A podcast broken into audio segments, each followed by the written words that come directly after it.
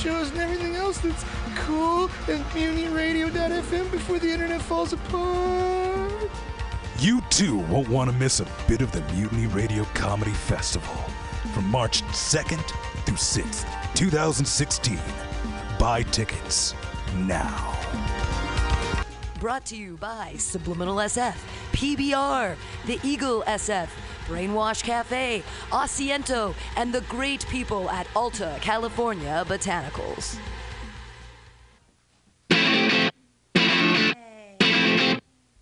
I get to host special.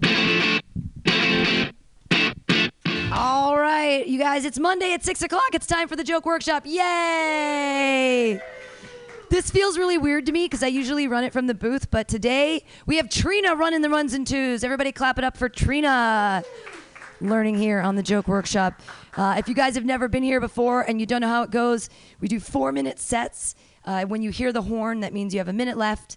And then there's going to be four minutes of panel commentary on your jokes or on anything. We've ended up having discussions about racism that have been pretty interesting after people's sets for you know no reason. Uh, but so we always have two spots up here for panel hosts and. Uh, and panel guests and come and switch them out. If you have anything to say, you can always go up to that microphone over there, that little yellow, that bulb, uh, that that one over there, that orange thing. That's mic three talking to that. But uh, listen to people's sets, pay attention, and um, you know, give them good commentary. That's what we do at the Joke Workshop. If you're gonna feed someone a shit sandwich, at least make the bread taste good.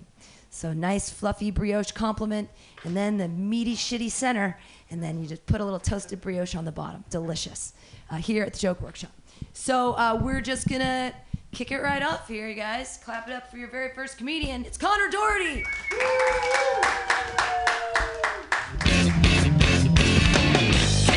Hello. Happy Monday. Uh, I'm not a big drinker. I'm not opposed to it. You know, I drink, I get drunk. I just, my body's not really built for it. Skinny, I take psych meds. Uh, so I can't stay drunk. Like, I get drunk really quickly, and then, like, an hour later, I fall asleep. So I, kn- I don't have, like, crazy blackout stories. And I kind of get jealous of my friends right? Because they they're always doing crazy shit.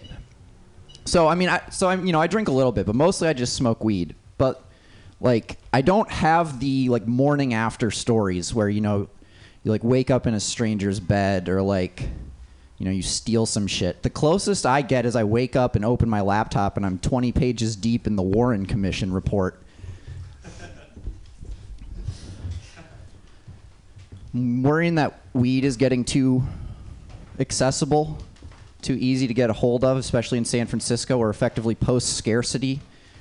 Um, I'm worried that the kids, you know, my hypothetical, probably counterfactual kids, are just going to take it for granted. They're just going to think weed grows on trees. They're, you know, they're not going to know what it's like to run out. They won't know what a resin hit is. No good. Um, so, have you guys ever made the right decision for the wrong reason? Anyone? No? Well, I'm going to tell you about a time I did that, apparently. Uh, so, this was uh, a few years ago. I was in a relationship that I ended. And so, when I look back on it a couple years later, I, f- I feel like it was the right decision. But at the time, my reasoning, I'm not so sure about. So, I, I decided to, to end this relationship uh, after watching the movie Magnolia while coming down on acid.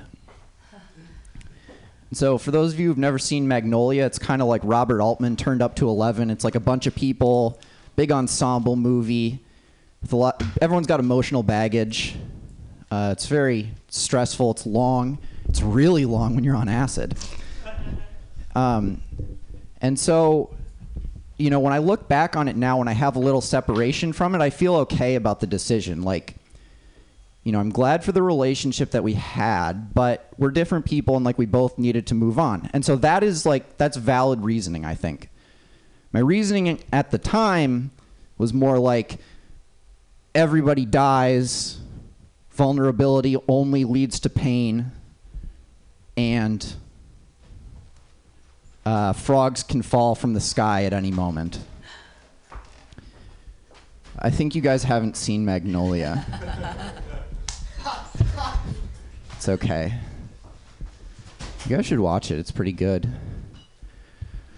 Oh, what are, what are my other new things? Um, so you guys you guys know what an aquifer is? It's like an underground lake, basically, with a lot. Uh, so the the aquifer in the California Central Valley, where we like most of the country's produce comes from, is actually starting to compress.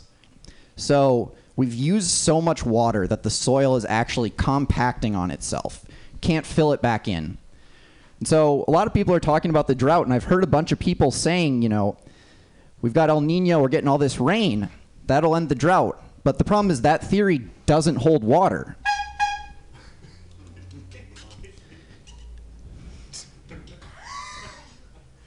And like w- water is water is just going to become a super scarce commodity in the future. Like rich people are just going to have people carrying around water for them in these vessels. These people will be vessel vassals. And, like San Francisco, everybody's, you know, they pretend to be so environmentally conscious, but it's just kind of this lifestyle activism, right? It's like less flushing the toilet, shorter showers, stuff like that. But really, it doesn't matter. Domestic potable water consumption is near zero compared to industry and agriculture. Like, really, it's about meat production. So, instead of the, uh, so what I think people should do, if you eat meat, you should also just not flush the toilet when you poop is my claim you should follow the rule if it's yellow let it mellow if it's brown don't flush while you think about the consequences of your unsustainable diet i'm secretly a militant vegetarian it's becoming less secret the more times i do this bit but i think that's the end thanks Every day you act more like me. Why, oh, why can't you see? Every day you're just becoming me. He stays up there. Trina, he stays up there and we give him comments. Yeah, it's a different show. It's okay. workshop. It's all good. It's a workshop. Yay, Connor Doherty, yay. You're really, really smart, but I don't know what the Warren Commission is. And I'm old too, I so need I should to. know that. Well, yeah, I was thinking about that. Like maybe I need to choose a different reference, but because that that's true. So the Warren Commission report is the report on the JFK assassination. oh. But yeah, I know that people aren't gonna. But that, that's just true. I just woke up and I was like, I had read 20 pages of the Warren Commission report the night before, and I have no idea why. I was high as fuck. Like, Have you seen All the President's Men? I have not. Watch that. Then. Okay. Okay. Yeah, I haven't. that might yeah that might make you have a whole new perspective on it. Uh, the other thing was you're really, really, really smart, and all of your jokes are so smart, and I just kept wanting like a quicker in. Like I like the drugs. Yeah. Maybe, maybe more drugs to let me into the smarty pants stuff. Okay. Yeah, yeah. Okay. Um, yeah, you. It, there was a throwaway where you're like talking about how you don't get drunk, and you're like, "Oh, I'm on all these psych meds," which I was like, "Wait, I want to." Like, it seemed like you could add a couple of jokes about the psych meds that also kind of explain the situation before you go into the alcohol. And I also wasn't quite clear if getting was it is it good that you can't get drunk or bad that you can't get drunk but i mean all it takes are just some follow-up jokes but i thought all of that stuff was really interesting and there was just a lot more room to write a few more jokes even just about what your opinion of it is because it seemed pretty fun Hi, Connor. Um, I can relate to the not um, getting drunk story and not having cool stories, but you say that you know that you fall asleep one hour. You said like one hour. So I was like, why doesn't he like use 59 minutes to find some weird situation, like find another bed, you know, and just pass out there? You know, you can plan it. You can plan the overnight blackout. So, so that's just life advice. That's not comedy advice. But thank you. Any more comments? I, I don't have a mic, but can I talk or? Yeah, we'll get one close to you. Sorry. I'm lazy, lazy bastard. Um, It's just that part is funny. Yeah, I was I was just thinking about like like the intellectual parts where you're explaining like like the, the whole water situation and things like that. And if you want to make that funny, maybe like I don't know, exaggerate how we use water. Like like make something like you know how they always have those comparisons like we use enough water to fill like three bathtubs in one day or something. But like make it into something funny that's like not funny, but you know like maybe draw a funny comparison. And then I just, I, I, I'm sorry I missed the beginning of your set. I, I, I, the show crept up on me even though I've been here for an hour. Um, but uh, what I want to say was you seem really smart, and I think that uh, you should uh, not be afraid of uh, like a little bit of silence when you're setting up your punchlines because you're really layered, and you you have like a you, you have like a really larger point. With the, the last three minutes I saw, each bit had this like build, and uh, I think that's good. Like a lot of people try and jam jokes where they're not. Your setup is fine as long as your punchlines are there. So, you know, keep writing that way. I like that. Thanks. Yay! Connor Doherty, yay!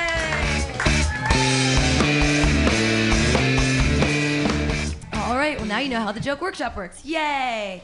Uh, your next comedian, it's his first time here. You guys are gonna laugh hysterically. He's from the comedy college. Cole Chapman! This country, look at they rain that shit on him and turn him into a pile of goo. Your martyrs. What's going on, guy who walked in and everyone else?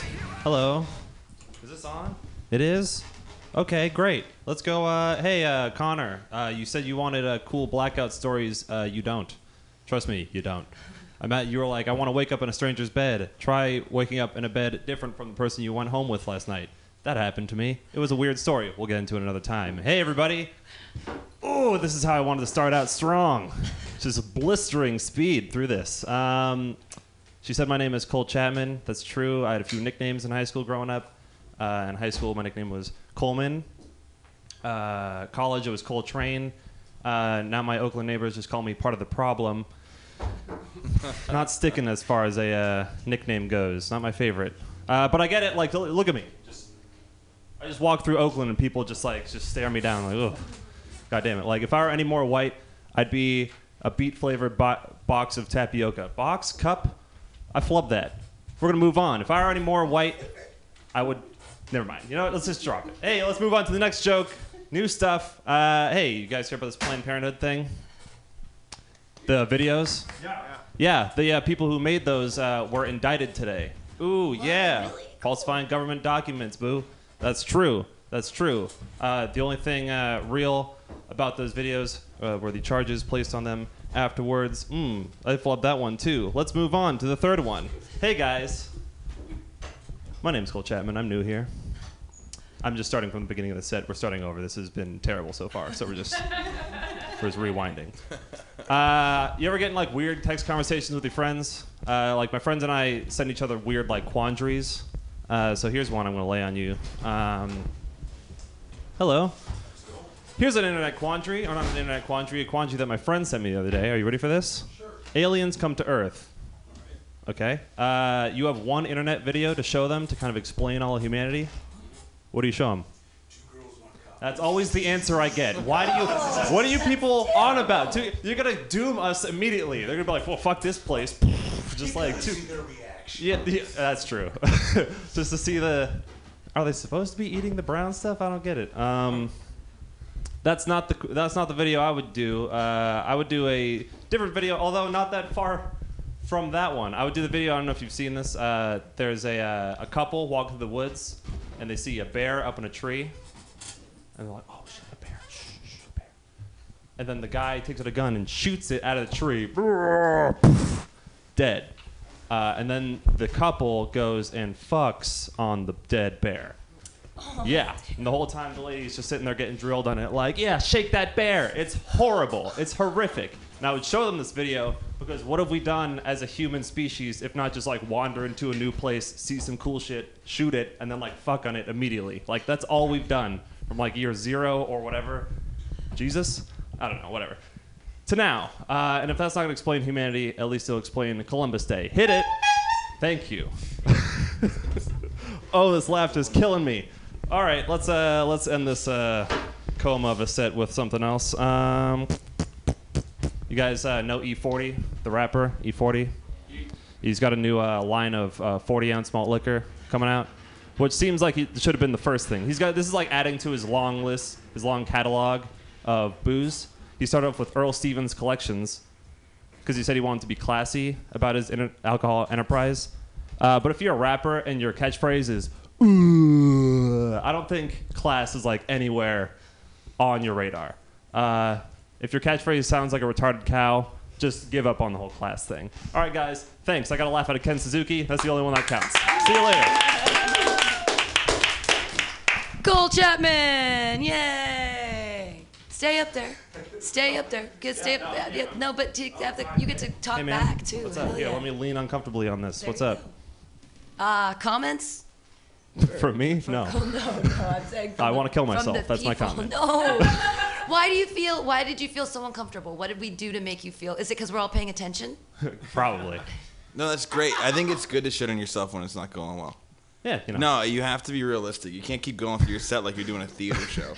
Like, you like, like, yeah, like there's kick-ass comedy, Yeah, like you can't if sweet new jokes. if you keep selling it so hard and like not acknowledging that you're not having a good time, then it, then it's not.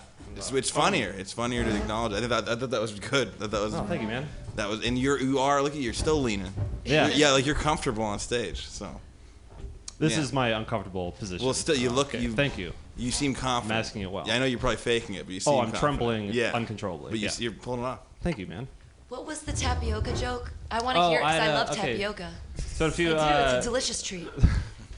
I was gonna say, if I were any whiter, I'd be a beet flavored cup of tapioca. A beef flavored or a Beet, beet, Beet. beet. You A know, if you search on. Google, uh, white people, like you type that into Google, the third option that comes up is white people eating beets. Beets. See, beet Yeah, is so hard to say. to- yeah, Here's the yeah. problem with the word I'm learning beet. that now. Beet sounds like beef, and it also could be meaning like beat, like you got the beat, right? Or we got the beat. So it's Flavored. confusing because it's because, but you're saying beet flavored, so yeah, but it's.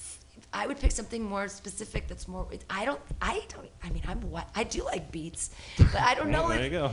quinoa. Quinoa flavored No, tapioca. That's the same thing. Kale, kale. What are the white foods right now that we've taken Kale over? for sure is in there. Chia seeds. well, they're not white, but it's a flavored tapioca. Yeah, you know. Yeah. I I'm think, you, gonna I think if you and- say it slower, maybe keep you. Yeah, keep you like it was like a 15 minutes prior to the show thing. Yeah, slow so it. not in If there. you yet. really slow it down and it still doesn't work, then change. Beet flavor. It's beat. It's hard to hit that Yeah, I'm T not though, gonna. isn't it? We're dropping the beat. We've moved on from beat. beat is no longer an option. It is kale now. Thank you. Other comments for No, if you just say it, beat. Beat. oh, okay. Yeah. Hello. Hmm? Kombucha. Kombucha. That's a good one. Yeah, for sure. Kombucha. Kombucha flavored tapioca. That's pretty white. Uh, uh, yeah. It's like Mm. Oregon. Do they not have that yet? I don't know. I don't know either. Good. Oregon flavored tapioca. There you go. Just weed. Just shit on people from Oregon. That's good. we like Yeah, to do that. They shit on San Francisco enough. Soapbox I can get on. No, we're good. Any other uh, comments for Cole? All right, clap wildly. Yeah.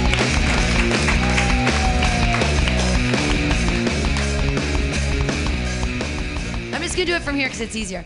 Your next comedian last week told a great rape story, one of my favorite rape stories, probably my favorite. And in fact, when we replayed your rape story, I ended up telling somebody an accidental, almost rape story. It really, it, it brought a lot of people together. It really did. So you guys, clap your hands wildly. It's Liz Stone. Well, I'm glad you enjoyed my super fun rape story. Um, it is my favorite bit, but tomorrow I have a show where my mother, my aunt, my mother in law, and three of their friends are coming, and I feel like maybe I won't put them through my almost rape story. So I have to find something. I mean, my mom is going to be disappointed no matter what because she's Jewish, so that is just how it goes. So I'm not that nervous. Um, but I do want to at least like get some digs in. I feel like having all of the female mothers in my life in the audience is a great time to talk about how I'm not having kids. I feel like this is probably the best way to just really deliver the message. It's not happening. So, um, well, I, I have like a, I'm really into online shopping. I get very hooked into these flash sales. And what a flash sale is, is like a, a big sale, but for a short period of time. And you get emails about it, and they're telling you what's available, but there's a countdown for how many are left and how much time you have to buy it. and apparently this just makes me lose my shit. It's like my kryptonite. So you know the the sale starts and I'm like I don't need anything. I don't need anything at all. But then I'll get an email and it's like there's 20 minutes left to buy and two shoes left. This is your last chance. And I'm like I gotta do it. I gotta do it. And so then a week later I get like a high heeled sneaker in the mail and I'm like I don't know why I got this. It's not returnable. My closet is filled with shit I don't wear which is one thing, but now I'm 38 and that style of thinking is starting to apply to my uterus. So if you're a 38 year old woman and you don't have kids, it's like you're getting a monthly email from God, and God's like, Liz, you have six cycles left. You have four viable eggs. The rest are soaked in vodka from the 90s. This is your last chance. And I'm like, oh my God, we, it's my last chance. We gotta have a kid. We gotta have a kid. And my husband's like, I'm like, okay, listen, like, we're gonna have a baby. Drew's like, my husband, he's like, we don't want kids. And I'm like, that is not relevant at a time like this. We are running out of time. And so, uh, obviously, this ends with a baby in a shoebox. I need an ending to that joke. Is, is actually why I'm here. I would, I could bu- get on board with a kid if it was returnable and it came with a receipt. Like, but I don't trust what I would give birth to and then have that commitment. So I need a better exchange policy before I pull the goalie. That's just anyway. But that and so my mom this weekend when I saw her, uh, she likes to get drunk and start talking about having kids and then telling me why it's really not worth the trouble. Which on one hand is very supportive because she's not telling me to have kids. On the other hand, very insulting. Um, I haven't figured out where I land on that yet, but should launch into that this weekend. Um, my mom is Jewish, but she is basically the worst Jew of all time um, because Christmas is her favorite holiday ever. And she's not just into Christmas, she's like an aggressive evangelist for Christmas and gets angry that we don't go to Christmas Mass with her every year. And I will get a phone call, and it's like, Elizabeth, if you just loved your mother, you'd come to Christmas Mass. And I'm like, I think this makes you a Jew for Jesus, and I'm not sure they want you there. And then she's like, don't be so uptight. I'm an LA Jew. And I'm, you guys are laughing like you know what that means. I don't know what that means because, as far as I know, LA is not an adjective for someone who doesn't have to follow the rules, right? Like, you don't have a doctor who's like, Oh, I sew her up after surgery. I'm an LA doctor. No worries. Like, that's not even what LA means. As far as I can tell, an LA Jew is just a woman who's able to get a boob job on Shabbat. That's it. so, anyway, any help for some of this material for my mom tomorrow would be much appreciated. Thanks, guys.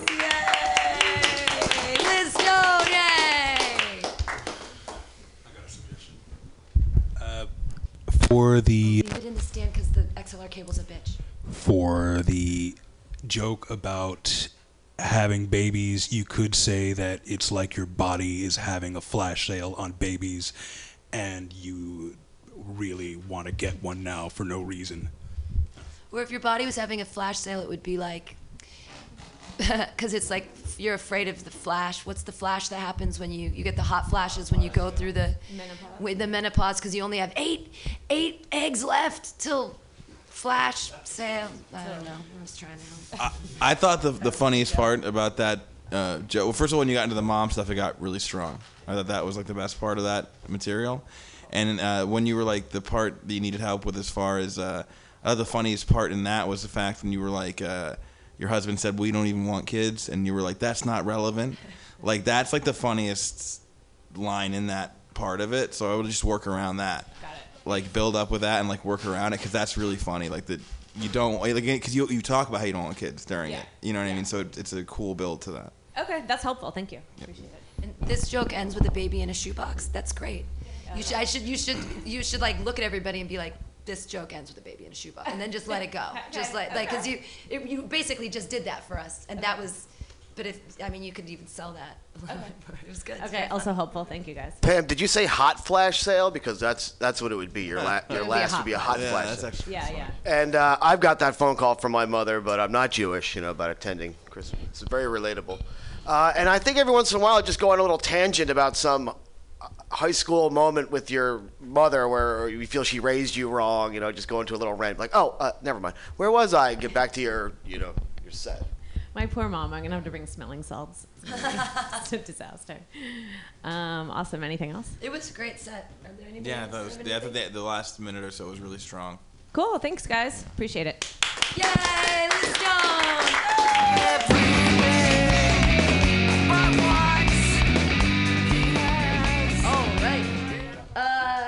No, I, uh, there's some other people that did not sign the list. I don't think. Um, so there's, but there's space left on. Uh, but we'll get we'll get everybody up. It'll all work out. Hey, your next comedian, uh, clap wildly and bring him on up. It's Sanj.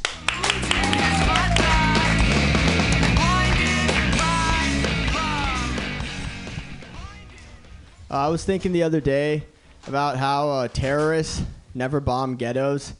You know, like if Oakland got like bombed by ISIS, you know, the president just gets on the phone.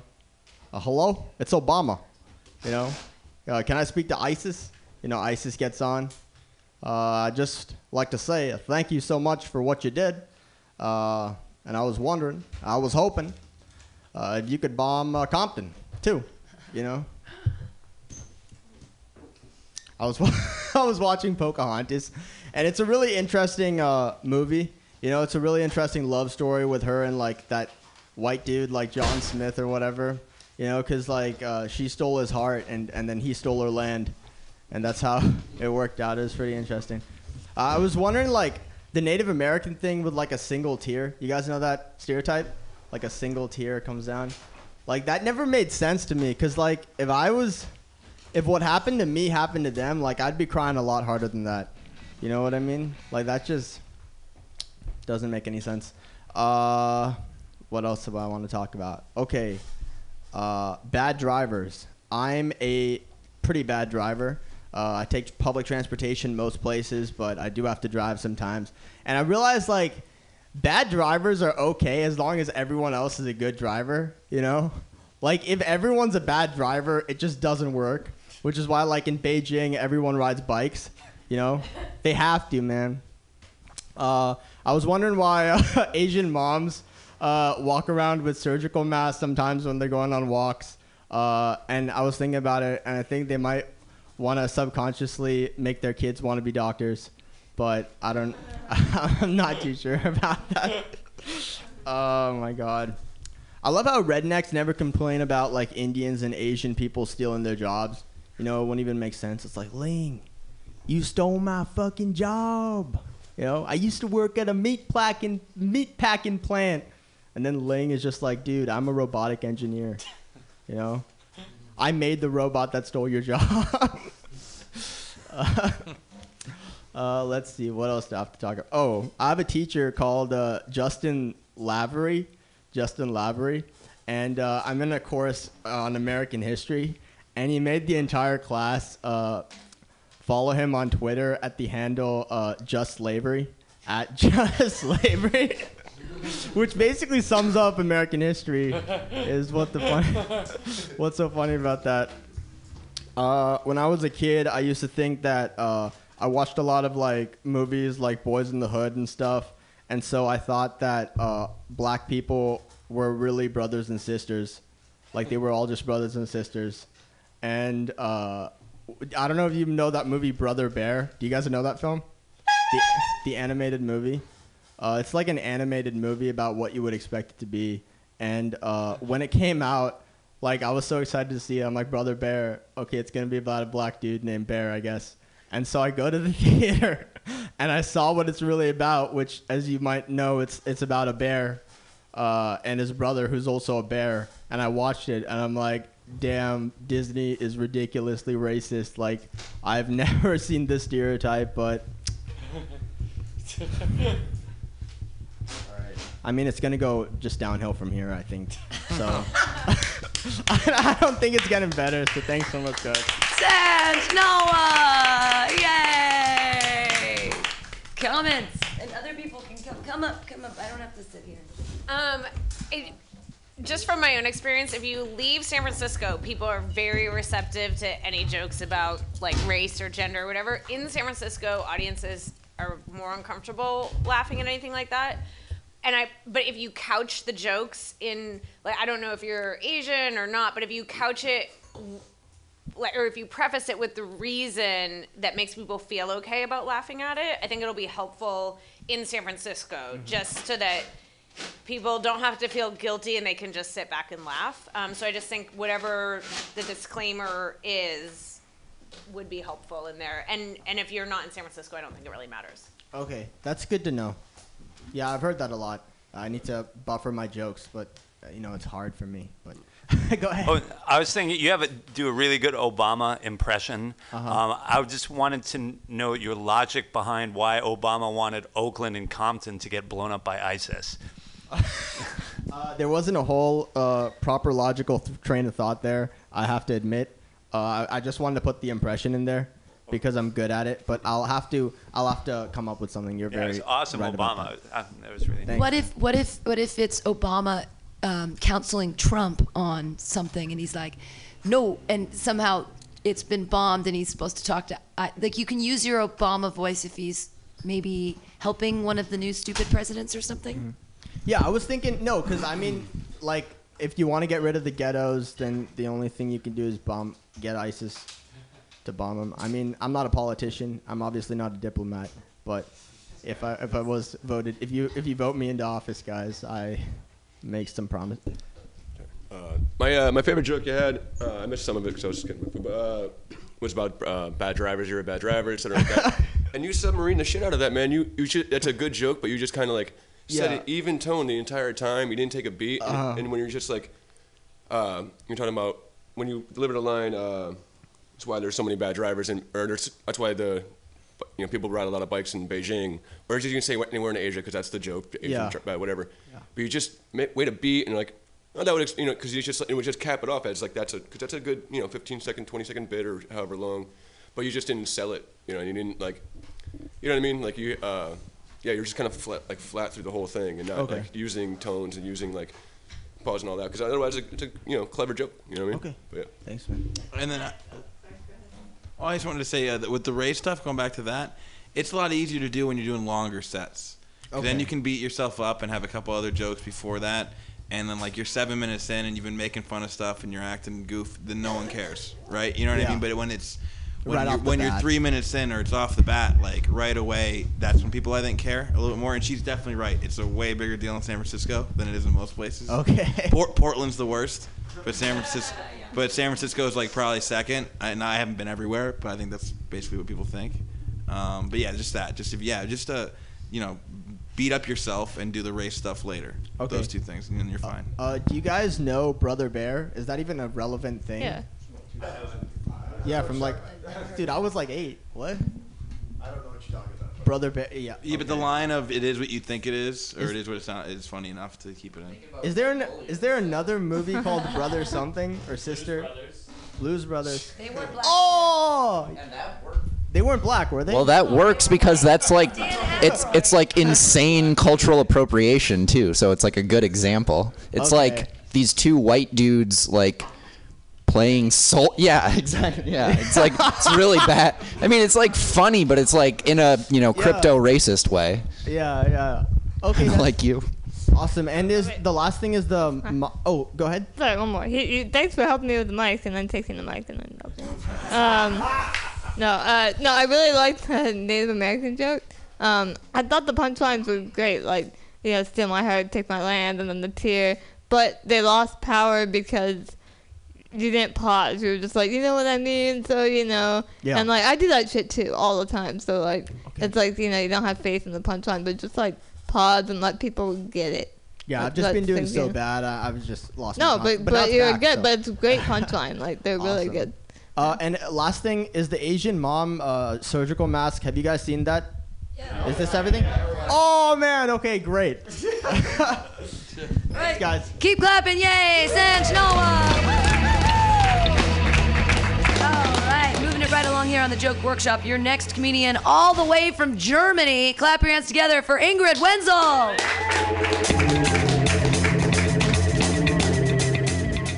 Thank you. Yes, I'm new to the city, so I discover things every single day. Most recently, I found out that I can be German and stupid at the same time, which until that day I was not aware of is even possible. Because I was waiting for the BART train by the sign that tells you when the next train comes, you know, 3, comma 12.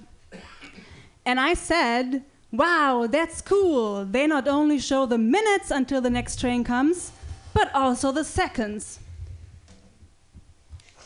That's when my friend next to me said, slightly embarrassed, uh, those aren't the minutes, uh, those aren't the seconds, those are the minutes until the train after the next train comes. You guys all knew that, I know. You're local, but I, you know, when you say something so stupid out loud, and you turn around and hope no one heard you, but by the slightly dismissive faces that everyone behind me had, you know exactly, oh, damn it, everyone has heard me. and it's not the fact that I thought it was seconds, you know, it's the fact that I thought it was cool that they had seconds. It's like, yay, I can calculate my arrival to the very second. I'm gonna be there in three minutes and 12 seconds. Pick me up, don't be late. It's like we, we Germans, we're obsessed with punctuality. Like if you if I invite you over at 8 p.m., you are five minutes late. I look for new friends. Sorry. The only the only excuse for being late is death.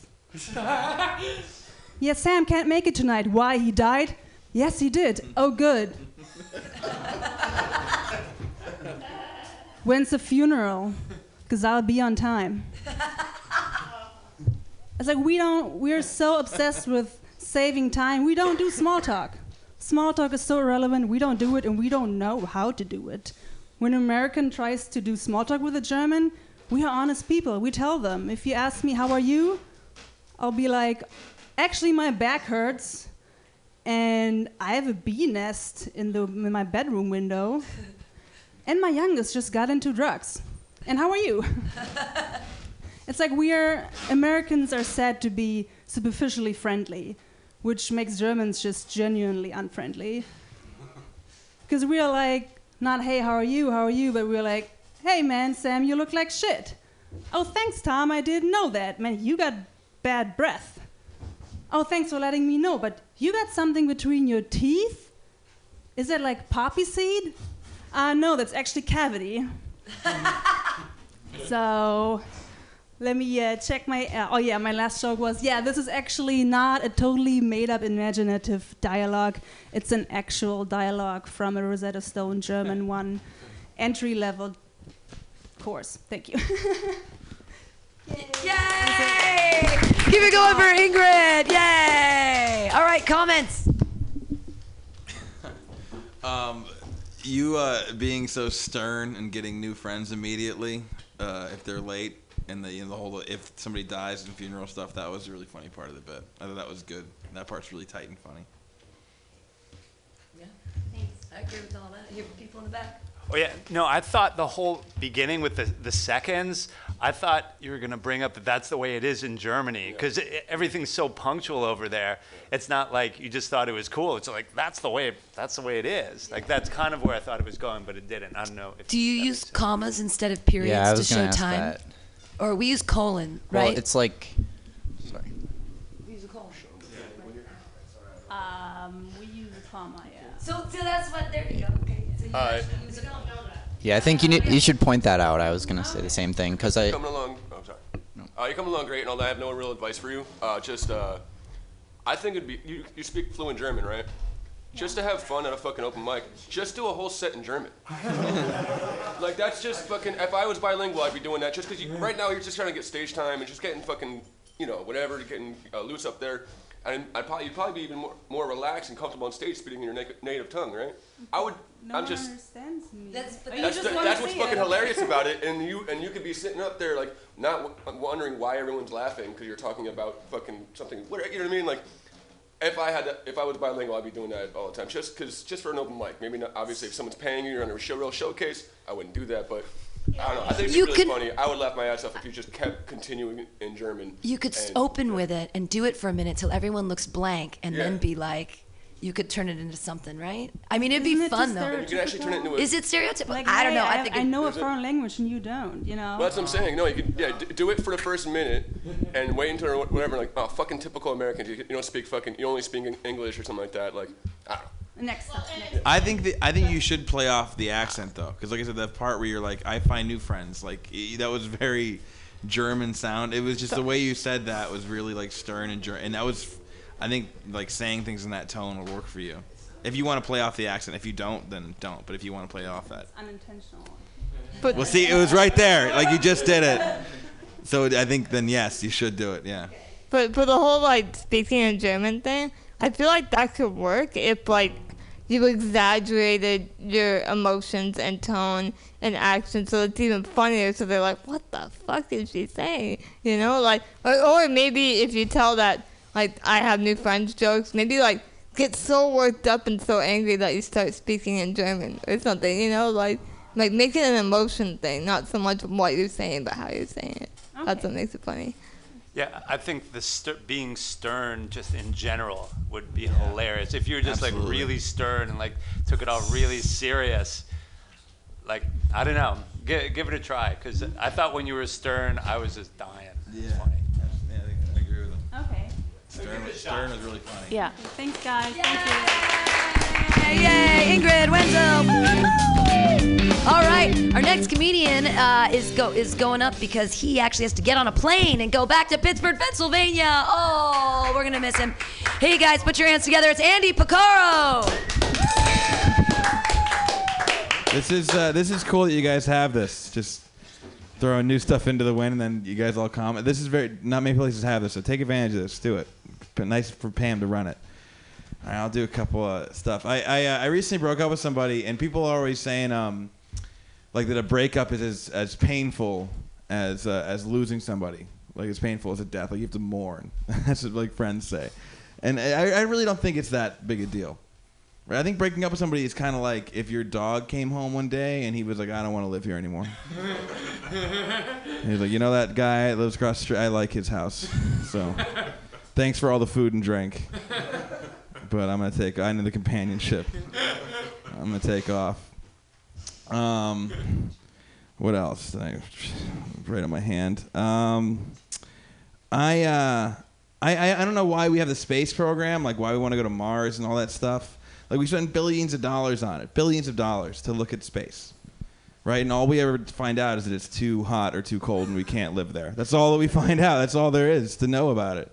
It's like we spend billions on it, billions. Right now, there's a family in Detroit that's being eaten by like pit bulls. Like right now, that's like the pit bull's meal. There's a family in Detroit.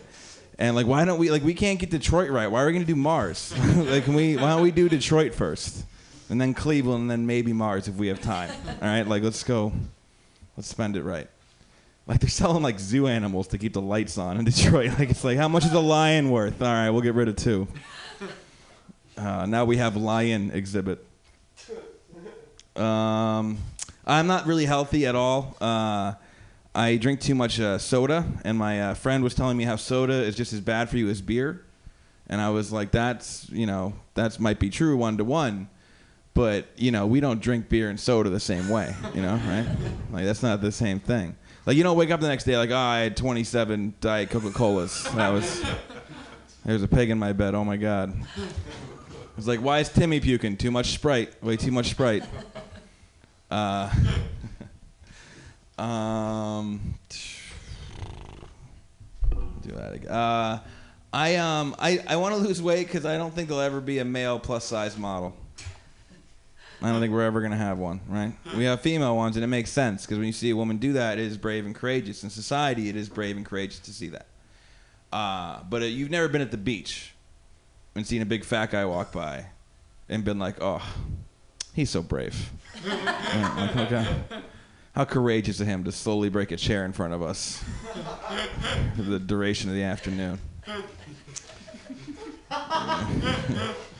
I can't read the last one I wrote. That's so. Uh, I'll do a couple more.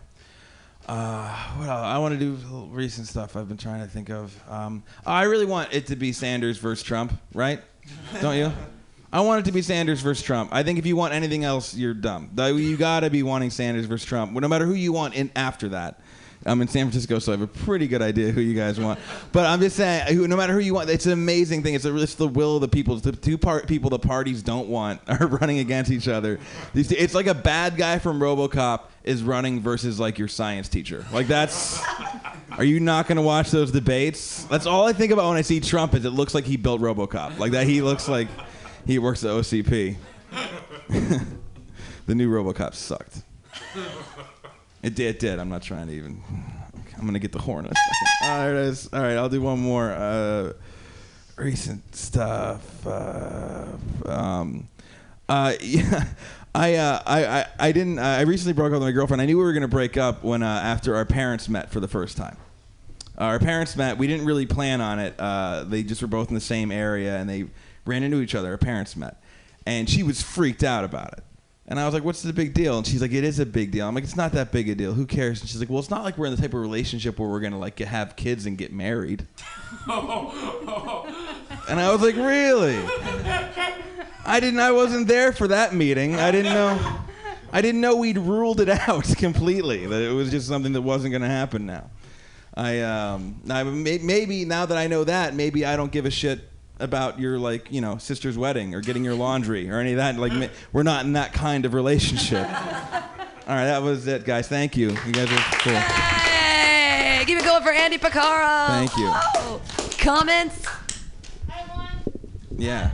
Your your first joke was hilarious, but I think it would be funnier if it was a cat instead of a dog. What was it? Oh, oh, of, of a Yeah, cat. yeah, I- a- you know what? I do a lot of cat material. Really? Yeah, I do. Okay, you know, I do. I do like five minutes on cats. So that's a really good. Note. Yeah, so make it make it a cat because they would actually do that. My Yeah, a cat would be like, "Fuck you," My cat away. actually did that to me. So. Really? Yeah, Just- he like. oh he- yeah, yeah, no. Yeah, he left. He like went across the street. And Yeah, cats will just—they're like the Zipcars of Yeah, the animal kingdom. They just, whoever picks one up, it's yours. Yeah, no, that's, no, I like that. Cat instead of dog. Thank you. I thought that there was this one punchline and you kept drawing it out and drawing it out and that was amazing. What was the one on the end where oh god. It was the fourth you like took all these little pauses and I was like, "Oh, I can learn from that." It was like you had like a fourth tag on something and I can't even remember. The the beach, yes. Oh, okay, yeah. and you breaking the chair Mhm. slowly over an afternoon. Like that was the over Oh, an yeah. afternoon was like, "Oh, take it. Gild the lily." Thank you. Nice. Yeah. All right. No one has comments because it was a great set. Well, thank uh, thank you guys, and thank you for having me. I'm gonna leave to go to the airport. Yay, but, um, yay! I would watch. I would watch everybody else still, but I, I'm gonna go. Oh no, soon. go have be safe and uh, drink on your plane and sleep well and all that. Well, stuff. I'm gonna leave a bowl and and, uh, and some weed for you. You should smoke a bowl before you go. Yeah, I'm, I'm going to do that. Everybody And clap then- wildly. Thank you very much. Thank you. Andy Picaro going all the way home to Pittsburgh, Pennsylvania from here on his comedy tour of San Francisco. All right, guys, your next comedian. He is awesome, and last week I feel terrible. He didn't. We didn't get to give him comments, but he has them tonight. You guys clap wildly. It's Matthew Quirk. Hey Pam, that guy's way too good to be my opening act. So, I got back together with Tinder recently. We dated before, but I broke things off. I didn't like what- the way they were going. I ran into her again at a cafe, and we started talking. And she promised that she had matured, that things were different, and I was like, well, that's got to be true. I mean, if we get back together, you know, no more prostitutes, no more unrealistic expectations, no more of these ungodly demands of must be 5'10 and must be executive minded and must own own place and, you know, hygiene. Let's face it. But you know, two fat chicks and a prostitute who, after we negotiated price, told me I'm not coming over. I got to think I made a big mistake. I, I don't think Tinder's changed at all. But I'm to tough it out. You know, I'm not a quitter. I think my love will change her. But I got to find some way to differentiate myself. I'm thinking maybe I should wear like, you know, not dress nice, but dress in like my work clothes and maybe wear my tool belt, you know? Because all these other beards out there, you know, I've got to differentiate myself from all the fucking twerp testosterone that's invaded this city in the last few years. I mean, I can't believe this city used to be more manly when it was all gay. And I can't out sensitive these guys either. I mean, they're killing me with the beard, they're killing me with the thin, they're killing me with the sensitivity. So I'm thinking of going back to one of my old tricks. I used to carry around an empty guitar case because I can't really play guitar. But I'm here to tell you, just the guitar case will attract women. It's tough the first couple of dates, like you got to go places like don't bring your guitar. Don't take her back to your place where your guitar should be. And even there's a tight situation when you take her to a show. Because if the person up there is not doing well or the band's, hey, get up there and jam with them. You got to be quick thinking to get out of that one. I usually say something like, oh, my pitch perfect ear, you know, I don't really like these guys. Let's get out of here. But you got to break up with her before she demands that you play her a song. So I figured I'll just tell her that I'm married. You're like, why would you say that, right? Aren't they pissed? They sure are. But they're even more pissed if they find out you can't play guitar. You don't want to face that. Now, some of my friends are like, hey, you know, that's misrepresentation. That's like date rape. And I'm like, dude, you fucking carry around an eight ball of cocaine everywhere you go. How is that not date rape? I mean, I'm, I'm probably the oldest guy in this crowd by a little bit. Date rape was hooking up back in the day. That was how it was did. So anyway, I'm back with Tinder. I don't know how to end this bit. That's it. Yay, Matthew Quirk. Comments. Comments from Matthew Quirk. I, I have one quick one. You um, never told you told us, but never told us that you were talking about a relationship based on lies. And I think that if you make like the overarching subject of that entire set, relationships or hookups or co- connections that are made with people specifically through lies. Because isn't Tinder just a big fat lie? Like five ten. Yeah, that's for what I sure, sort of blah, blah, blah. yeah, the whole thing Well, is you it. kept dancing around it, but you didn't like. Like if, if I was to say like this set was about it was the set was about lying, but I kind of wanted you to like cap it for me, you know, like you know, like kind of like put a little a little uh, little tag on it, like hello, my name is lying joke or whatever. Like that would have helped me. Okay. Comments, comments, comments. Oh yeah, I Uh, yeah, enough of that. What? I wanted to say, um, uh, I, I like how like you remind me of like if uh, an older guy. I'm not trying to be, but an older guy at a bar is listening to like a group of like, you know, like 23 year olds talk about their problems. Like when you were shitting on younger guys in the beginning of your set, and then you went back to it towards the end. Not to like characterize you or say you have to do a character or something, but there's something really funny about that when you're kind of talking about how the younger generation's a little bit softer because it's true. So it's funny to do. Like both generations laugh at it. Older and younger people laugh at that because it's you know we're not as tough as as people used to be. Not as tough as my dad. No way. Yeah. Comments for Matthew? Comments, comments, comments. No one has any comments. All right. All right. Thanks. Clap wildly, Matthew Quirk. Yay!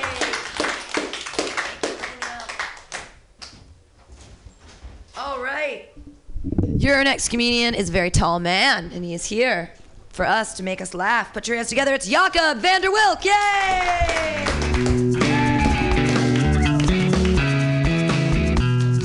Yay, thank you. I'm tired today. Um, watching a lot of football this weekend. I don't know if anyone else watched. Yeah. Yay. Yeah, football, I really like football, you know. When I was a kid, I loved it so much that when my mom would shoot me off to bed when the game was going on too late, Monday Night Football, she'd wake me up, tell me the score. And when the 49ers would lose, I'd cry. I wouldn't go to school the next day, you know. So just like imagine how I felt when I gave up my career to, you know, pursue stand-up comedy, you know, because these eyes say failure. I failed at, I failed, no. I never played football, but uh, I do watch it, and it's just, as I've grown, you know, in height and mentally, you know, I've just realized that it's just, it's not for me anymore. It's just, there's too much going on outside of the game itself, you know? Injuries, you got all this, you know, just overt patriotism. It's just, I don't care how big the flag can be, okay? I just want to see people throw the ball around. Okay, I don't care about war eagles. I don't care about planes flying over. You know, America's great. It can make you try to believe that, but just let's just let's just watch some football. You know, you know what I'm saying? But not really, because I don't really, I don't really want to do that here, especially because comedy's comedy's more fun. But Pat Tillman, anyone know who Pat Tillman is? Yes. Yeah. So Pat Tillman, he was a football player. For those of you who don't know, um, he gave up on his dreams to pursue, you know, going to volunteer and fight over in Afghanistan as a Marine. And they built a memorial of him outside the Cardinal Stadium. And I was like, if first of all, he got killed by friendly fire. I mean, would they build a statue of a football player? They got killed by his own teammate during the game? Because, I mean, shit. Football is fucking hazardous too, you know? I don't know. It's just this military sort of, you know, this military mindset that's invading football. And uh, it's just, it's crazy. You know, and they have at the games, um, families come, you know, uh, to be surprised by their loved ones. I don't know if anyone's seen those. Uh, I was watching Mississippi State versus Ole Miss. Uh, it's like the Egg Bowl or some shit. It's college football, and uh, this family came. Their son surprised them. Good old Mississippi surprise. You know, everyone's going crazy. They're ringing cowbells because they banned the the rebel flags there. They banned the Confederate flag. Son was like, okay, great, that's cool. And just the look on the parents' face was just sheer disappointment because their son had just come back from Spain to surprise them in Mississippi. It's just like, what did this guy do in Spain that warranted warranted him this hero's response at a football game in Oxford, Mississippi? I just I don't fucking get it because I've been to Spain, and you know, I mean, there's those kind of creepy dudes with the zzz, like shooting things up on the in Barcelona, and you know, there's some shady gypsies there, but I don't know. I've been to a football game, and those things, those things are way more dangerous than anything you experience in Spain. I don't know. Just bizarre. Anyways, uh, enough about football. I'm see, you know, my delivery on this subject has made you all greater fans. Excitement is just don't don't hold back on me. But I was watching that show, Making a Murder. I'm sure we all seen it. And for someone that, who works with kids, you know, I really feel like that town would have benefited from some after school programs because that one, like, semi retarded dude, uh, what's his name? Brandon, yeah. I mean, if this guy had a fucking after school program to go to, he would not be making up shit about fucking toes and fires and bloody massacres. I mean, give these kids something to do. I don't know. Shit, anyways. That's it. Jacob Vanderwilk. All right.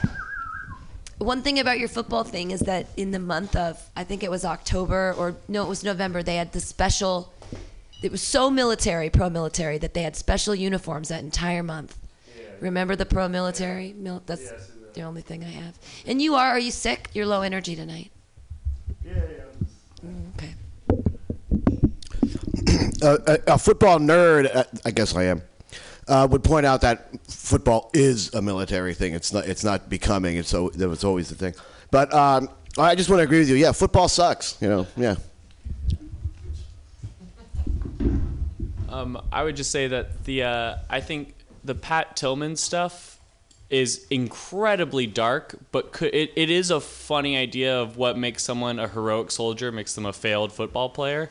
I think you could expand on that, and I, I, I would recommend, just in case someone doesn't know, just mentioning right off the bat that he was killed by friendly fire because that's kind of important. But it's it's super dark, but it is to me it is a funny idea. So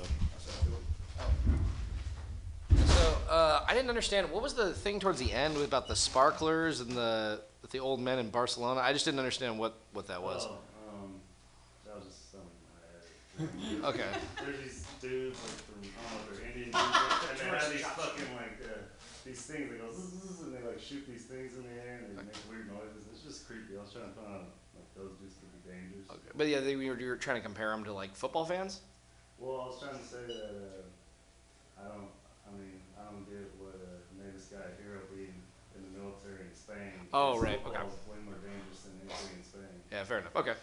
Maybe you have to mention that he was coming back from the military because once you said Spain, I was like, it sounded like he was on vacation. Yeah, exactly. And they brought him back to Mississippi from vacation.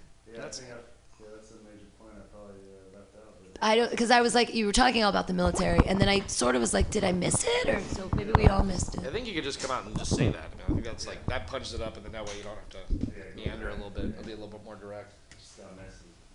I really like your delivery, and I feel like you're going to eventually figure out a way to deliver the words in a way that matches your cadence and your style. But the style and cadence is great. Maybe editing it down, maybe? Have you watched any Mike Birbiglia? His cadence seems similar to yours. Um, but, uh, but that's not a bad thing. It's just the, the, the way of his joke delivery. I'm similar to him though. Just the, the style. He makes me mellow just being around him. He's like a, he's like a tree. No, he reminds me more of the guy with the um, blue sunglasses that died. What with the hell was, huh? Mitch Hedberg. Yeah. Oh, it's pretty. Yeah. Except less heroin, just slow on your own. Just it's your own delivery.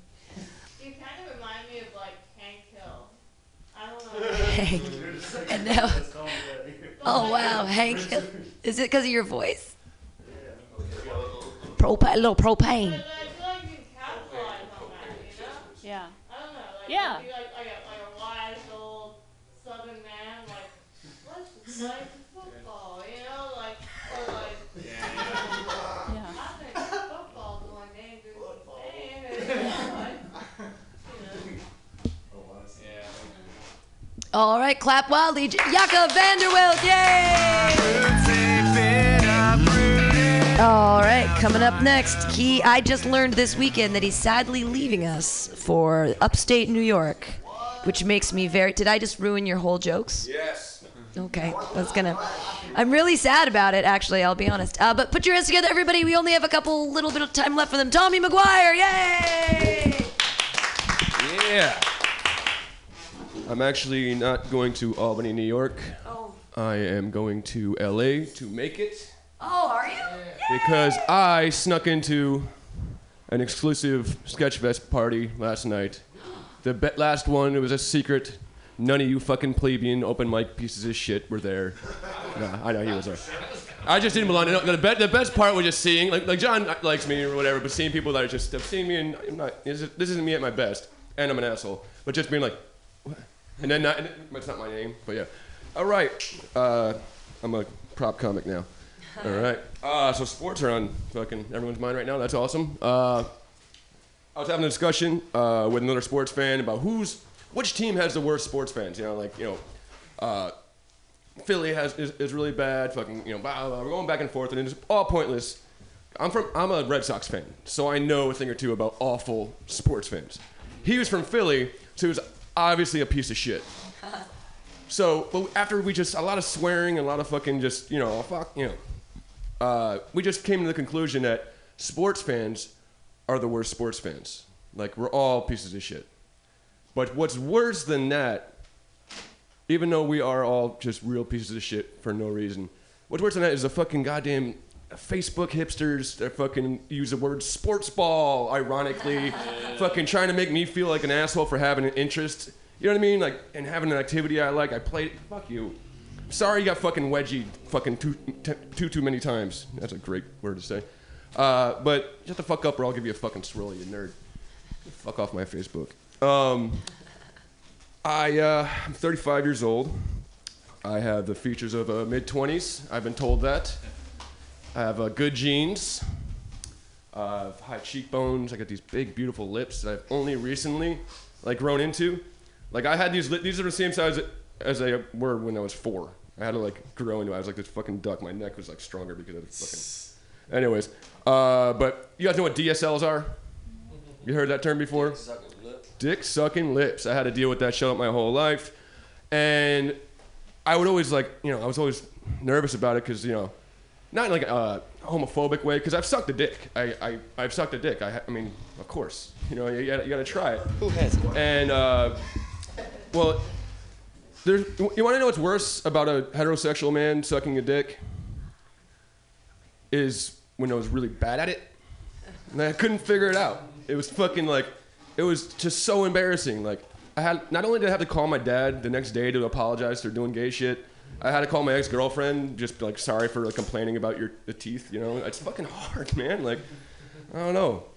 Um, yeah, it was fucking. Uh, yeah, I sucked a dick. I had a. Oh, yeah. oh, that's and the whole reason I'm bringing this up. I'm I'm coming out of the fucking closet of having a penis in my mouth before, uh, is because ladies, I'm sticking to clits. My, the dick to dick lip to uh, clit ratio, the size. I mean, all right, just sit on my face. Sorry. Thank you. Uh, these are new jokes, guys. I don't know if you can notice. Um, I went home for Christmas. I got my family updates. It was great, as you might have known from earlier bits. My Aunt Tammy's ghost hunting business is booming. Um, she hasn't captured any ghosts in a cool, like, fucking thing, like, you know, like Egon. But uh, she has captured a lot of blurry photos of shadows that she could somehow tell me is a fucking ghost of an Indian. She's also gotten really great at lying. And uh, in kind of sad news, my uncle Mike, um, his son died of a drug overdose. But there's a silver lining there. Um, now, like the ratio to you know remaining kids to remaining teeth has like leveled out. Now I'm saying this joke, and uh, you might think I'm awful for it, but he's an actual piece of shit. He's killed two people. He uh, he lives under a bridge in New Jersey. And as my parents were driving me from Albany to New Jersey to get, uh, go to the airport, mom's like, "Hey, you want to go? Uh, you know, stop by and see Uncle Mike?" She says, "Well, she has a lot of bad ideas." Like, "No, because how do you find a homeless? We're they visited him before. Her plan was to go to the bridge they went to before and just ask around." Oh. two of the most milk toast white pe- people and me just sitting under a fucking a homeless encampment like no bad plan mom what the fuck but uh yeah she's an idiot all right that's my set thank you guys Tommy McGuire with a really bizarre story. All right. I'm jealous. I didn't get invited to any Sketchfest parties. because a, a lot of looking contraption dudes are, are type bros and, uh, It's rad. and they just yeah they're just awesome and, yeah, Good stuff. cool. I got Good. to show up with Christine Bentley so it was really cool Yeah. I know we were, we were the first ones there so it, it not that cool but it was alright I got a little corner seat got to watch all these real comedians go oh, it's cool But, That's uh, rad. If anyone's had anything, that's cool. Obviously, I was just really choppy and what the? I didn't. I haven't drank yet. Yeah, I was right so on. hungover from last night that like that's fuck, that's bad. Hey, I'm, I'm feeling the same way, brother. Uh, I liked the story. Um, I'm, I don't know what else to say. I'm in. I find you entertaining. Well, I feel like you could add an element of surprise with the DSL story, and then like 'cause the last I- thing we're expecting you to say is that you actually sucked a dick. Yeah, I, So- I my timing there, uh, or like my order kind of got out of whack, and as soon as I do the third bit instead of the Yeah, first, just I get- hate when that I'm like, happens. ah, fuck, I gotta try to juggle into it. Didn't yeah, but yeah, exactly. That's what I wanted to do. Yeah, exactly. Because then that's also not something a lot of you know me that would expect. You know me to, especially stay on stage and recording to the internet. Yeah. Again, sorry, Dad. Your dad listens to your sets. Okay, good. Well, yeah, uh, but he can feel it that I did something bad. You know, like, just like, what is that? Well, see, I'm just, I was like, honestly, more, uh, I was interested more in the actual story about how that happens. It's like you just like, like a little teaser. It's like it happened, and it's like, nope, nope, you don't, don't need to hear about that. So, Cocaine. that was- yeah. So like for the for the set in the future, Yeah. you might actually try to talk about, even though clearly, like, I mean, it's like some, they seem pretty hard to talk about. Yeah, it's a little weird, but you know, hey, For it sure, happened.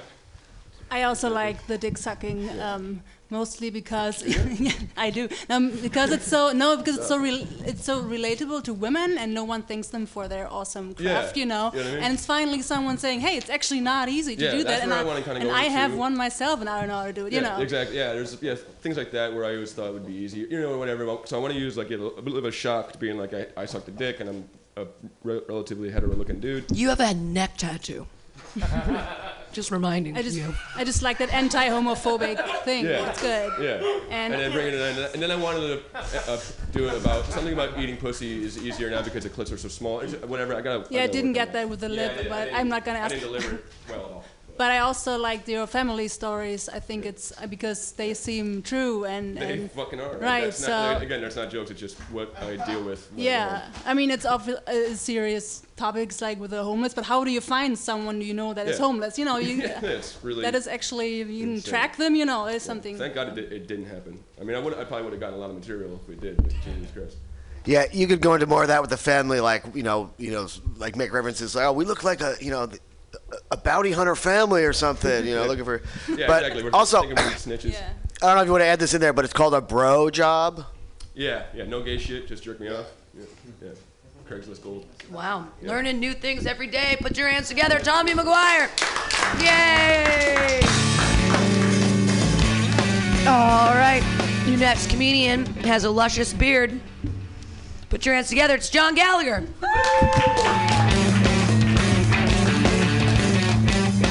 Thank you. Hey guys. Um, so we're talking. What's it? Uh, I don't know. What, what is your name in the back? I don't know your name. Matthew. Matthew. Pleasure to meet you, Matthew. But uh, I like. I feel like I know the millennials. We always get a hard time for just being big pieces of shit, and being soft. And I guess like there's a portion to it where it's true. There's not as much like physical. We don't fight physically as much. But like the thing is, I think we're actually like one of the best generations.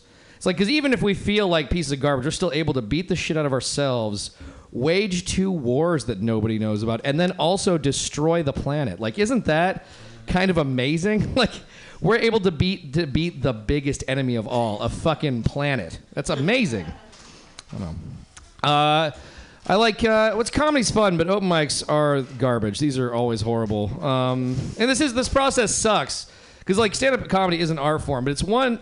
It sucks when your art form forces you to do it in front of like drunks and assholes all day. You know what I mean? Like I don't think there's any other art form that has to operate that way. And like you're supposed to come up with like all these amazing insights and well-written material when like at the same time a drunk guy is like ordering cheese fries and stuff. Like, do you think like Picasso could have come up with like cubism? he has to do it in front of drunks all night and like make sure that he's like killing with these drunks. He's sitting there. He's like, "Well, this is my art." It's like the face is all fucked up. Where's the pussy? like, I don't know.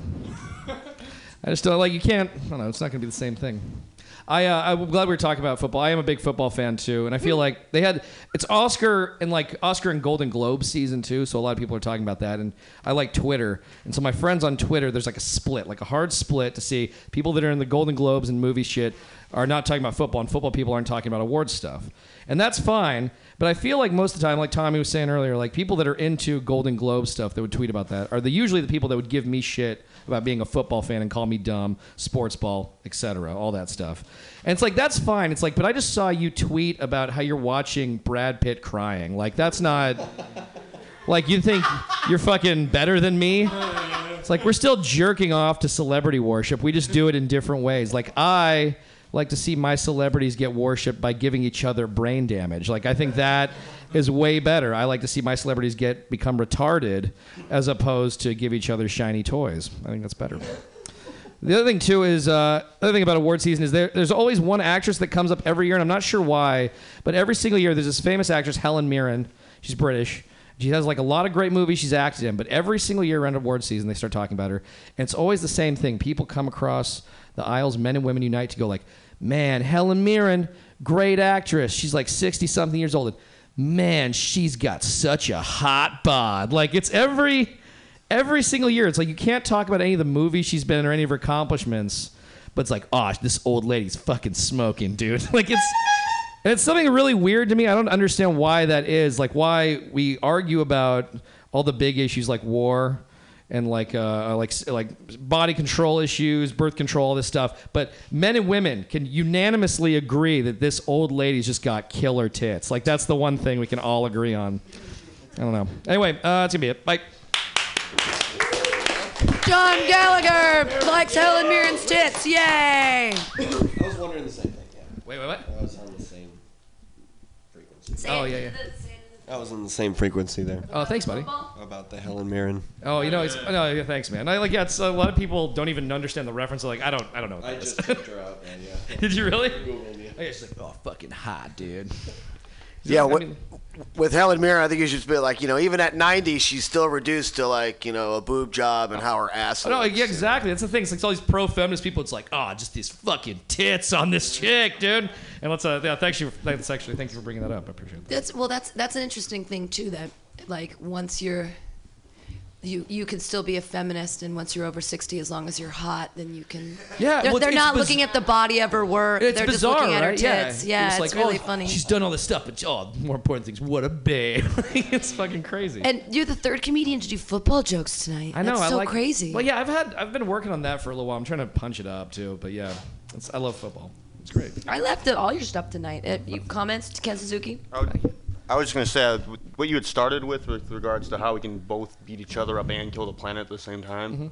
I really liked that. Oh, thanks. Promise. And um, yeah, your football joke I really enjoyed. Thank you, But- man. I thought the Picasso stuff was really funny. Like I don't have anything to. Oh, thank you. say, But I just like. No, it's a good set. It's hard to like give you compliment. People are like, we gotta give you. But Oh. you guys, you can just compliment him too. It's okay. Yeah, it was shitty. No, It's just- yeah, I appreciate that. I don't think that the pla- thank you. Uh, I don't think of our planet as the greatest enemy. Right.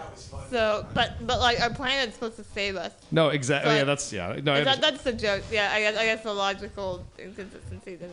Oh, no, totally. That's- it's like I don't like this. I don't like the logic of this at all. I totally get that. It's not right. At, at the beginning, you talked about a war that the millennials are fighting that nobody knows about. Right. It's all. I mean, like, just nobody pays attention to. That's what I meant to say. Wait, I kind were of you, up my words. just what were you referring to? Oh, just like yeah, Iraq, Afga- Afghanistan, all this Oh, stuff. I thought you, you were talking like about anonymous. Oh, uh, well, we. I mean, yeah, we could bring that up too. It's similar. Yeah. I uh, Syria, I had Yeah, Syria too. It's like I mean, just physical wars. Work, man. I had one more thought to the Picasso, which I enjoyed. Um, like if Picasso had like painted in front of like acid users or you Oh, know yeah. like high like those crazy drugs, and they would be like, "Why does your painting all look so normal? It's totally lame." You know. That's funny. Maybe Picasso could have to go on the road. Yeah, no, exactly. Just touring. Oh, Jesus, yeah. And then he just comes up, just like becomes the best landscaper. He just- It's like he tries. He's like, it's not a horsey. He's like, all right, I'll give you a fucking horsey, whatever. Cubism doesn't work down south for whatever reason.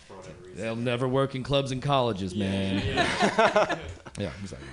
John, with regards to your, your planet joke, I just thought uh, when you call it the enemy, it doesn't make sense to be like, yeah, fuck your hurricanes, bitch. Yeah. Like, That's funny. No. that's a good. That's a good one. All right. All right, clap Yeah, wildly. guys. John Gallagher, yay! All right, here we go. Uh, the train, the joke train just won't stop. Can't stop, won't stop. Ooh, 717. Okay.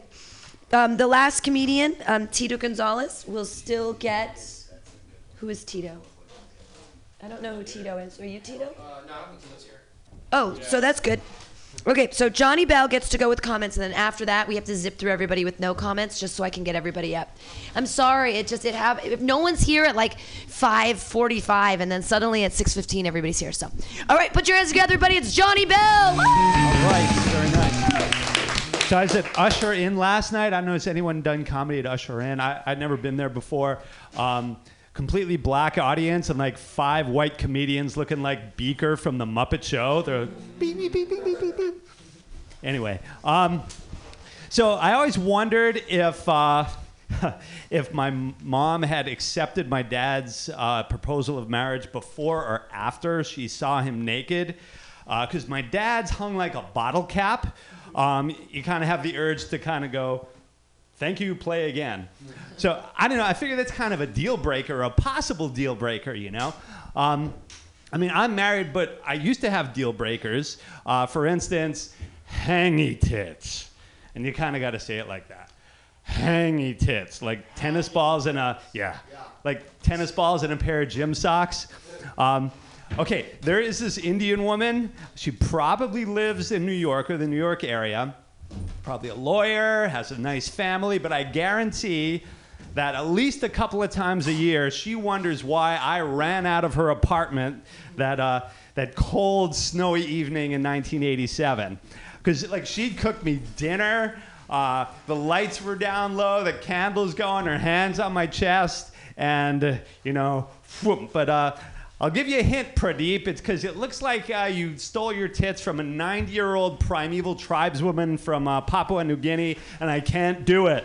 I'm sorry. It's a deal breaker, okay? Like a buddy of mine, he broke up with a girl because she referred to her own pubes as banana curls.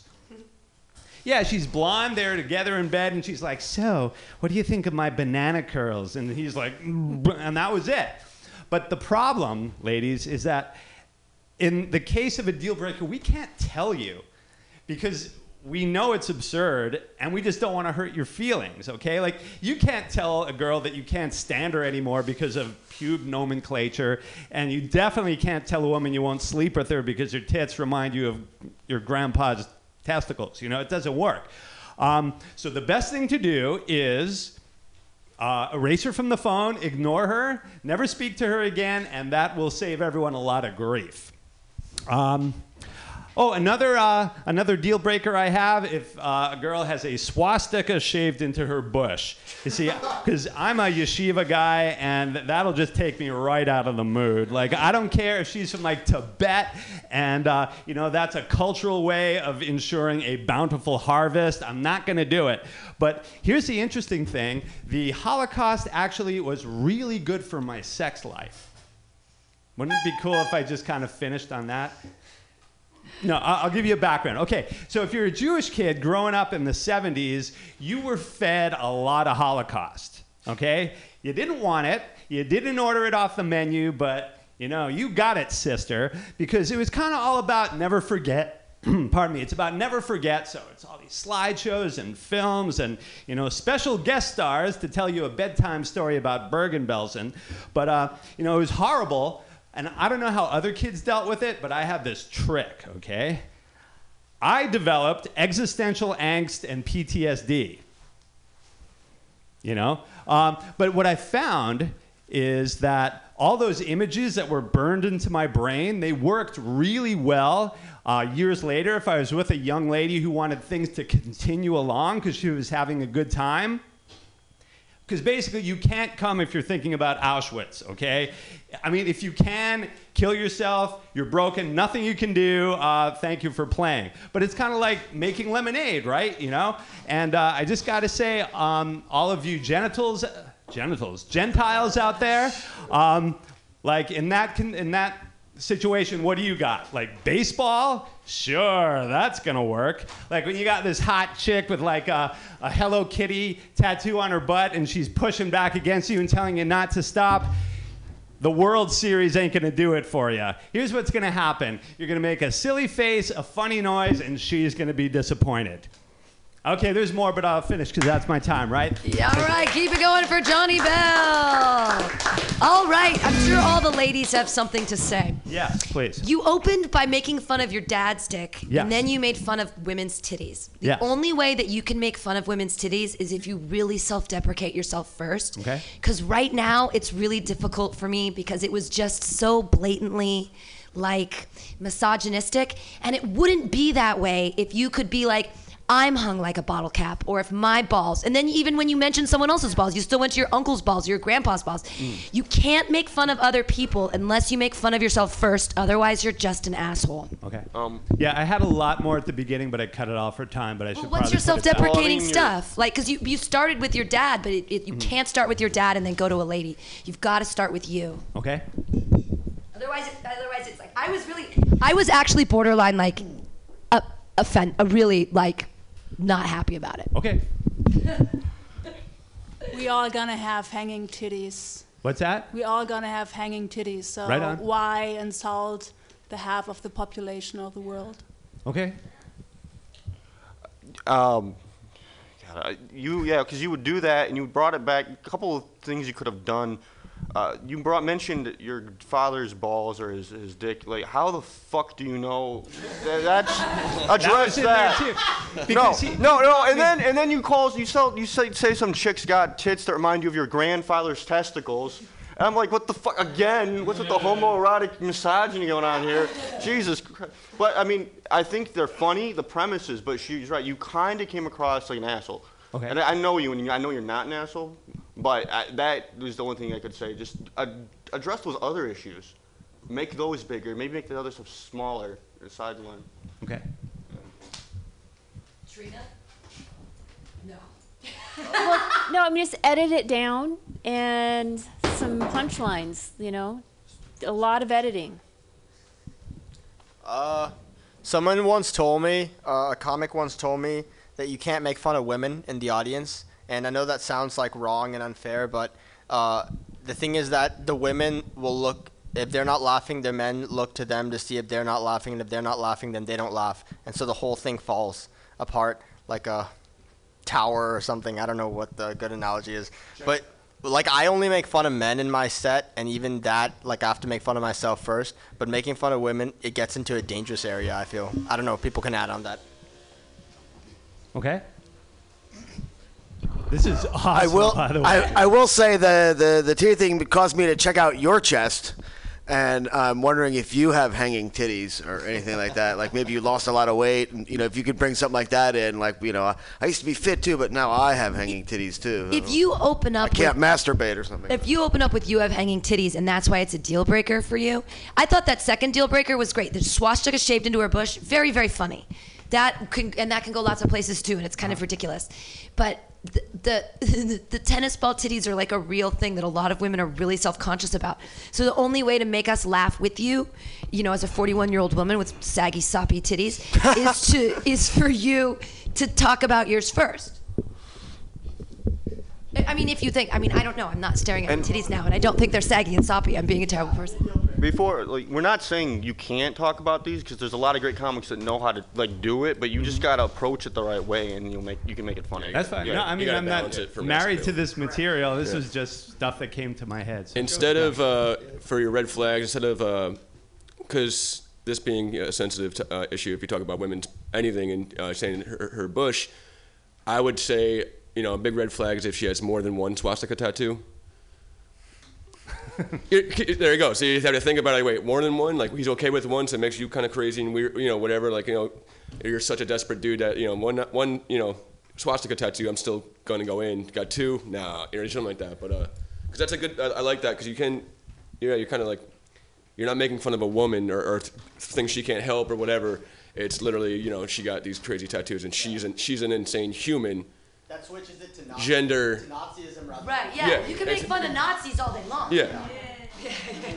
But uh, yeah, otherwise, yeah, you know, you got like I said, great, great premises and all that. You got to be careful of how you're saying shit because yeah, offensive. sorry, and sorry. You can still be funny as shit, but if you offended these women, Right. then fuck you, I don't give, you know, or whatever, or bookers or whatever. So. you Wow, everyone is commenting. Wow, this is fantastic. Clap wildly for Johnny Bell. Yay! All right, so we have 23 minutes left, and we have six comedians, which means we are gonna do like a blazing fast round. I'm gonna light you. I'm gonna horn you guys at 2:30. We're gonna get everybody in, and we're gonna start right now with Ken Suzuki.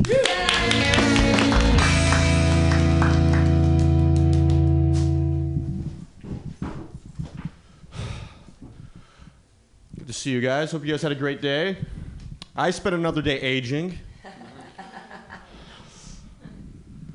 Chiropractors. Are they all they're cracked up to be? I got, yeah, I got this chiropractor joke I'm working on. Just fucking needs more pop. You know what I'm saying?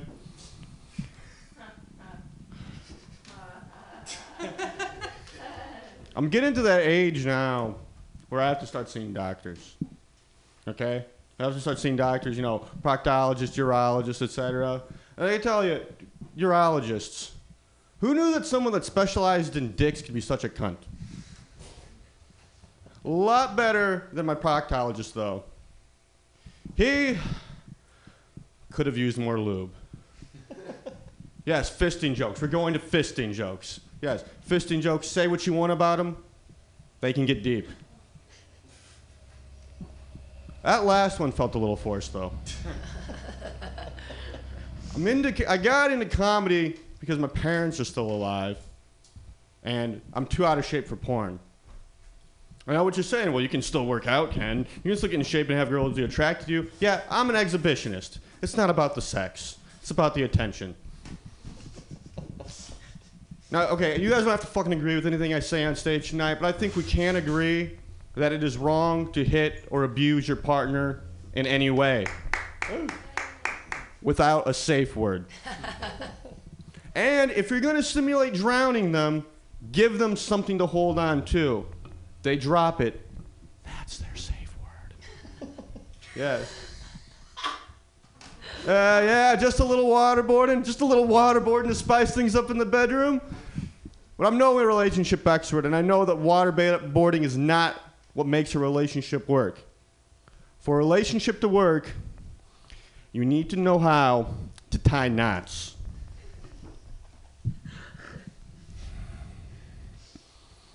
So, I'm stuck. I'm working on this cerebral palsy joke.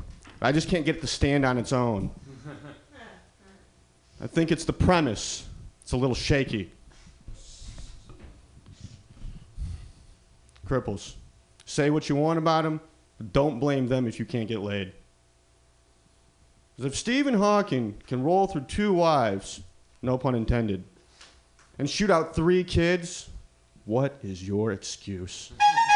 And he even have a little robot voice that we all know and love, that little HAL 9000 on his side talking for him. No, when he pulled his second wife, all he could do is blink. Yeah, spitting game and Morse code. That's how savage his dick game was. His body was all crooked, but his dick stayed straight. Thank you very much. Yay! Ken Suzuki! Yay! Right on. Uh, hey, Trina, I'm going to put you after this next person so that I can come in and do the board for you. Uh, your next comedian, put your hands together. It's David Klein.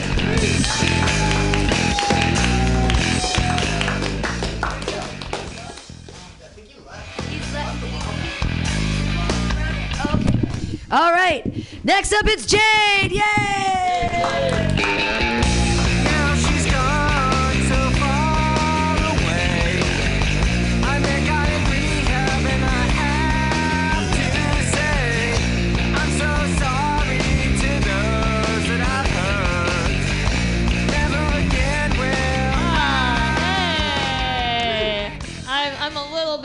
Nervous right now uh, because of a mistimed edible.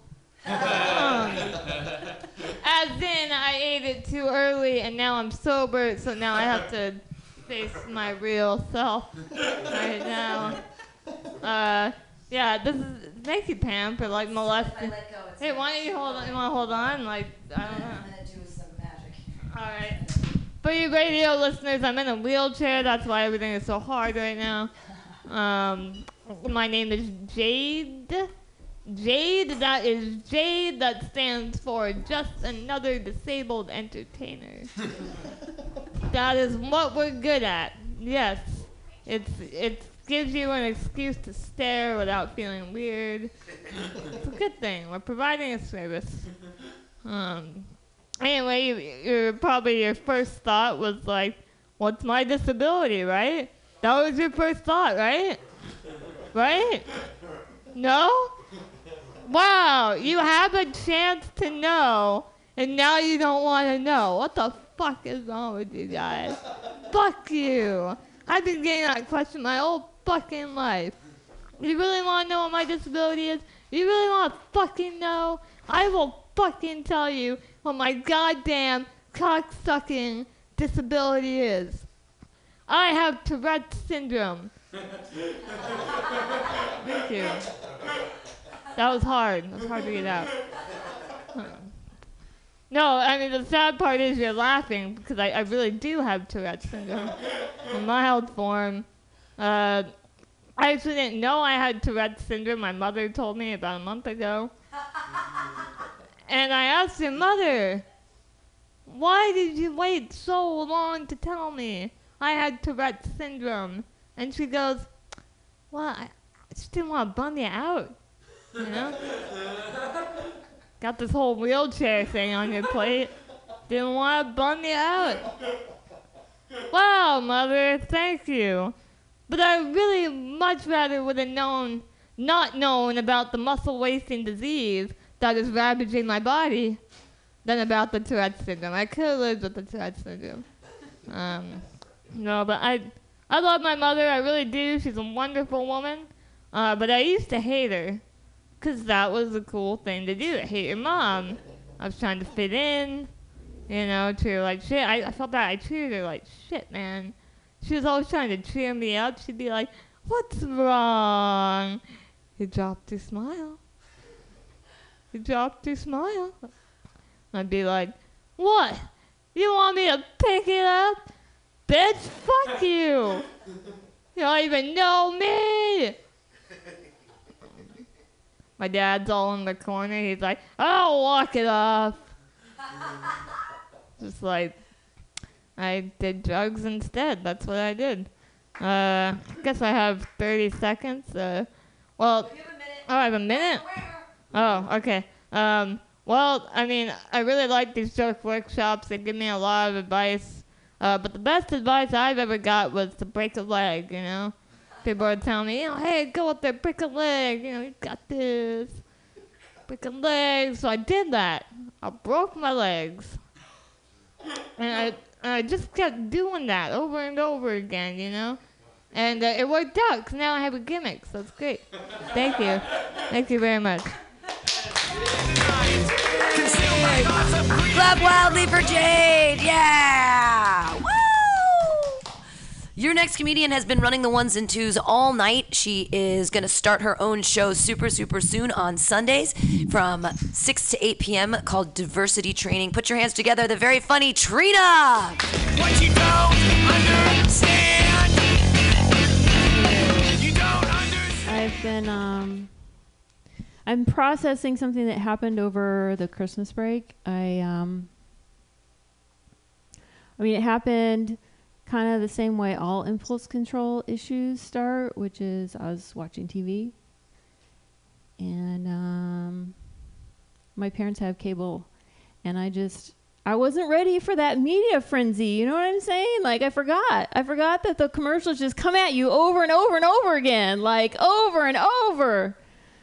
So there was this infomercial for this roto clipper, and they had this um, this drawing reenactment. Right? There was this chip on this nail, and then the roto clipper just like got it all like real even, and all these because you guys don't understand. So for chicks, like our nails are like our DNA. This is how we tell the world what our status is. You know what I'm saying? Like this is like our nails are like a pinky ring to an aristocrat. You know, like like bling to a rapper. And I was like, if I have that roto clipper, I could show those bitches. I could show all them bitches if I just had that roto clipper. But I'm not like I'm not an idiot, you know. I'm not just gonna like throw twenty dollars at a number flashing on the screen, you know. I know the drawing reenactment means that shit doesn't work. Right? No, fuck no. I'm gonna go Bed Bath and Beyond and check that shit out at the as seen on TV section before I spend twenty fucking dollars. So I was at the Bed Bath and Beyond. And I couldn't find the as seen on TV section. I was walking around the store and walking around the store because they put that shit in the middle of the aisle because there's a lot of idiots out there like me who pretend like they don't want to look at the magic bullet. But we want to look at the magic fucking bullet in real life. That's what we want. But I couldn't find it. And there was Star Wars shit everywhere. Fact, R2D2 was fucking chasing me around the fucking store. So I ended up somehow in the bath section. And there was a roto rooter, roto clipper. It was a mir- miracle. I grabbed that roto clipper. I was the fuck out the store. So my nails be pimping. My nails be pimping. What? My nails be pimping. I showed you bitches. What? I showed you. I showed all y'all bitches. I also called y'all bitches. Y'all be bitches. I be an insult comic. You're a bitch.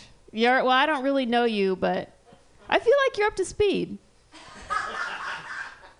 Anyway, that's my that's my new stuff. Thank you. Trina Roderick, loving her new stuff. Bitches, does it work? My question is, really does. it really works. Not all that well. Look at that. What makes them all shiny? Well, that's the polish. That's the polish. All right, that was that's exciting stuff. She's her fingers are even. I bite mine like a crazy bitch. Uh, your next comedian uh, is he has a wonderful website that I'm not allowed to say until he hears the horn when he strikes his ad. Put your hands together, everybody. It's Ed Ants. Thank you, all four of you. And now it's five.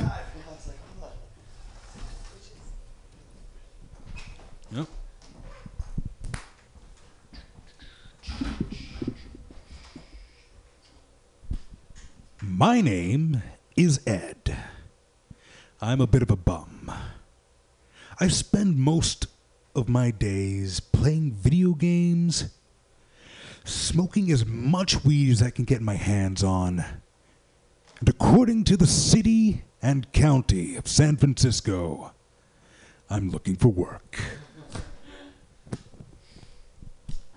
Where I live, I'm in the thick of it. Drug dealers just outside my front gate. Heroin addicts drop their needles all over the next block. And just when you think you can keep your chin up,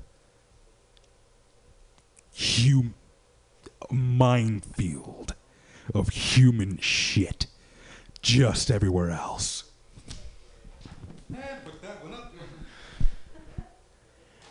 I know I'm smart enough to get a job in tech. I'm just not dumb enough to think that I would like that. I think the phrase, we need to talk, has never been used to start a conversation that both people wanted to have.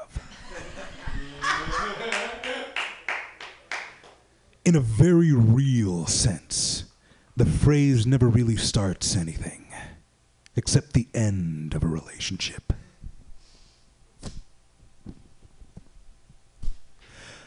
I'm going to stop wishing people a happy birthday on Facebook. It's not that I don't like people.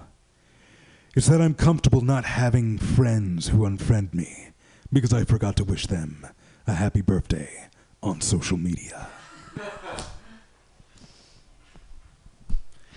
I'm attracted to a really cute Jewish girl, and I don't know how to talk to her. I know she's intelligent, but she makes bad decisions. She's thinking of getting back with her ex, but that guy's not a mensch. He's the kind of guy that'll give a girl the clap without making a sound.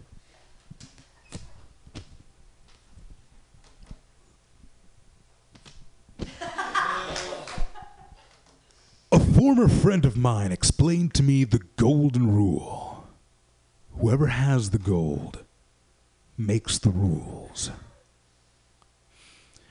But he forgot to tell me about the platinum rule.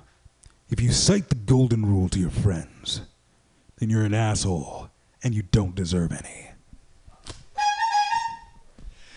That was the horn, and that means only one thing. It's time for an ad. Yeah. A while ago, I was a sad and lonely man, desperate for attention. But I've found a way to ignore the voices in my head that I wish nobody else could hear. By making a website to bring love to the world at justmechicks.com. Say it with me JustMeandChicks.com. Go there. Download the podcast that I did with Nicole Love and buy a hoodie. Ed and Yay! Well, since David Klein abandoned us, uh, we actually have time for one more comedian. It's very, very exciting, and I'm glad that he came. Please laugh hysterically and clap your hands wildly for Ian Levy. Yay!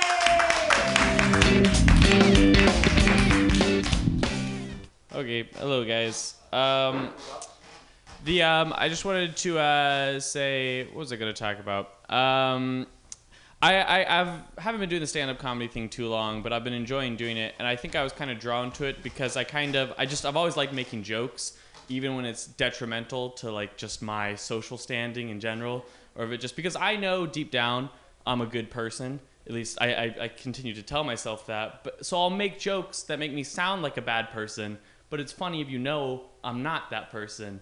Like uh, I was on, I'm on OK Cupid, and there's a uh, the section in your profile you have that says uh, "Message me if," and you'd be like, "Message me if you want to talk about being a vegetarian or something," or "Message me if whatever."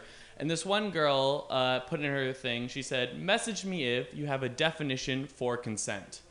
And I um, and I thought, you know, I'm gonna be kind of funny and witty. She'll dig that, right? That's what that's what chicks like.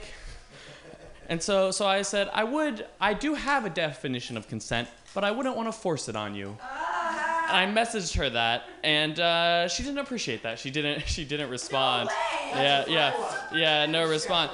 But and there was there's another one that I was I almost did uh, today that I think I just I knew it was, it was too mean. Um, about you could you could tell me this is funny. Where I was for my work, I have every week we put out a monthly or uh um, uh, on Mondays, uh, once a week. There's an email, right? And to make sure people read the email, there's like an instruction of something you have to do. Whether it's like tell a story about Thanksgiving, or you know do just say the word "was up" at the end of your message, just to make sure everyone like carefully read the email. And so today, the the uh, the instruction was uh, tell a joke, right? And most people were doing like knock knock jokes and stuff. And I was really tempted just to write um, women's rights, and, and because because I'm a feminist and I you know I'm all like I don't that's yeah yeah exactly. But then I, I figured I would I would probably get fired um, if I did that, so I did not. Um, but I will tell you, I have a I have a good friend who um, I, I found like I'm, I like telling jokes and making jokes to the point that I'm willing to make myself look like a total idiot or just like a creep in order to like just propel some joke. So I have a my, my best friend. He has Christmas with his family, right? And so when when they all gather together and it's his like 90 year old grandfather and his mom and his dad, all people I know, his brothers, his sisters. It's, it's a very large family and they all open their presents together on Christmas morning. It's nice. It's a tradition. So I thought um, this was about three, four years back. I thought, you know what I'm gonna do for Christmas? I bought him um, a bunch of men's workout magazines and a bunch of lubricant, and then put it in a box and gave it to him to open with his 90-year-old grandfather, because I'm not a very nice friend. But I didn't really, but I didn't really think it out too much because I didn't buy those articles separately. I went to CVS Pharmacy and bought them together. And I don't think like my checkout clerk was quite ready for because he was just you know like Doritos, basic you know aloe vera oil, and then like he got to my stuff that was just a stack about this large of men's muscle workout magazines, and then about four bottles of lube. and he just kind of like looked at it, and then he actually did like a double take, and then he just kind of sighed, just like. I think my I'm I'm hoping kind of deep down I hope my purchase like made him kind of regret every decision he's ever made in life to work at a CVS pharmacy checkout. Um, and then for my my, my uh, and then the year after that for Christmas, you can give me the horn, it's okay. the year after that for Christmas, I got my friend uh, to open with his family a uh, Pink Floyd mug because you know you got to shake them up, you got to keep on his toes. You know, I gave him a real present just so he wouldn't know what to expect. But then last year, I went ahead and I got him. I, I went down to the Castro because I, I thought the first one was kind of creative, kind of interesting, but it was it was time for the sequel. And with most sequels, you kind of lose all subtlety or originality, and it's just bigger and worse. And so I found a um, a massive penis water bottle That's it was big and veiny and black, and I didn't. It, the, the black thing, it happened to be black. It was just the largest size they came in. It made me feel a little bit racist, for that was the one I had to get. But um, but um, so yeah, I gave that to him, um, and I'll, I'll I'll just end it there because I think it's time for us to get out of here. But thanks for listening to me. Guys. Yay, Ian Levy! Yay! I was so into your story that I forgot to honk you. Yeah. So you got like a full four minutes, anyways. But everybody clap for Ian! Yay! Yay! And uh, keep clapping for Trina. This was the joke workshop. She was running the ones and twos. It was a really great show tonight. Thank you, everyone, for being here. See you next week. Tell me what food relieves insomnia, anxiety, stress, chronic brain, depression, nausea, and can induce euphoria and stimulate appetite? I'm gonna guess waffles. Yo, that is incorrect. Actually, Alex, the food I'm talking about are cannabis-based medicinal extracts. Cannabis-based medicinal extracts? That sounds like you're smoking drugs, Ed. No, baby. There are smokeless, safe, and less expensive alternative to smoking. But can I use it to sleep? Yes, baby. Good, because I'm so excited by this that I may never sleep again. Then it sounds like you, Alex, may want to check out the number 4 AltaCalifornia.com. That's 4AltaCalifornia.com for a non-addictive pharmaceutical-free alternative to smoking medical marijuana. Check them out today at number 4 AltaCalifornia.com. Are you tired of swimming through a sea of podcasts? Are ye on a raft without a paddle? Well, gather around me, sea dogs, and get aboard me pirate ship as we set sail for the seas of mutinyradio.fm. From there, you can captain your own pirate ship as you sail through over 44 different shows for all of your listening pleasures. They've got live comedy to small business advice, LGBTQ friendly to sports, vinyl to gutter punk. MutinyRadio.fm has the best programming the internet ocean has to offer you. I bet my peg leg on it, or I ain't scurvy shit-faced McRat.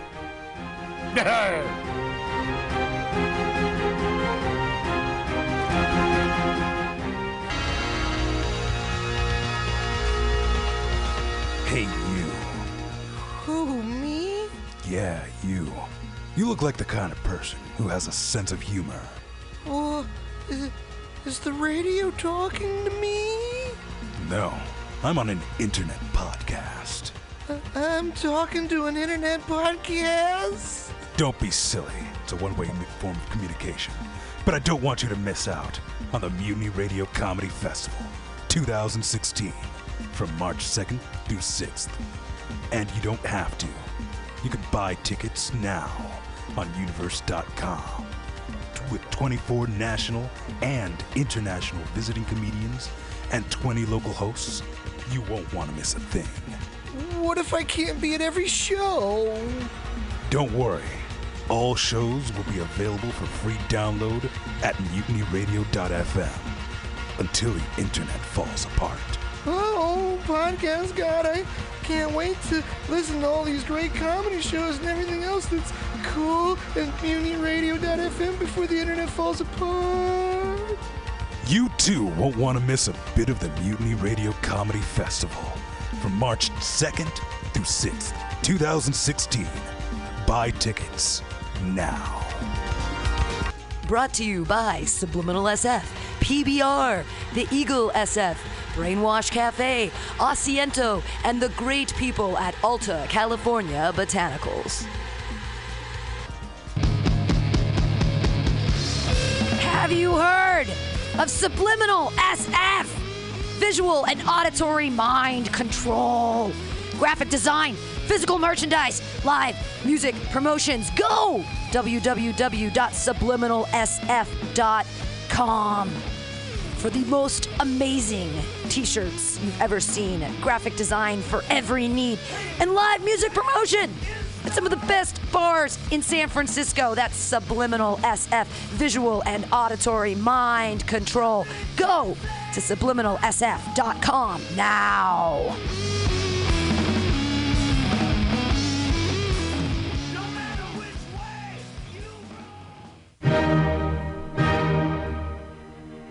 Good evening there, my friends here at MutinyRadio.fm. Chester Cashcock here, and giving you my love and regard as well as movies over there. And uh, I just wanted to let you guys know that anytime I go swimming in my vault of rare coins and piles and piles of filthy cash, I can't help but listen to Pamtastic's Comedy Clubhouse every Friday from 8 to 10 p.m. I mean, if anyone who knows anything about comedy knows that Pamtastics books the best of San Francisco and beyond's underground comics. It's a great showcase, and they have a fun time at Pamtastics deep in the Mission District where you can laugh off your tushy for a mere $5 every Friday to 10 p.m. And I laugh because $5, I mean, that's what I use to wipe my tushy with. So to laugh it off for a mere $5 is indubitious. But if you can't make it to Mutiny Radio, well, don't even worry. Don't fret at all. You can simply download the podcast post show and giggle in the comfort of anywhere, like your Aspen summer home on the mountain ridge with the kayak ceiling. So all you got to do is just go to podcastics.pcrcollective.org slash comedy clubhouse, or you can listen live every Friday from 8 to 10 p.m. as your host Pam Benjamin brings you the best comedy from San Francisco and beyond the universe. And what's better than the universe? it's a cash cock, honey. yeah.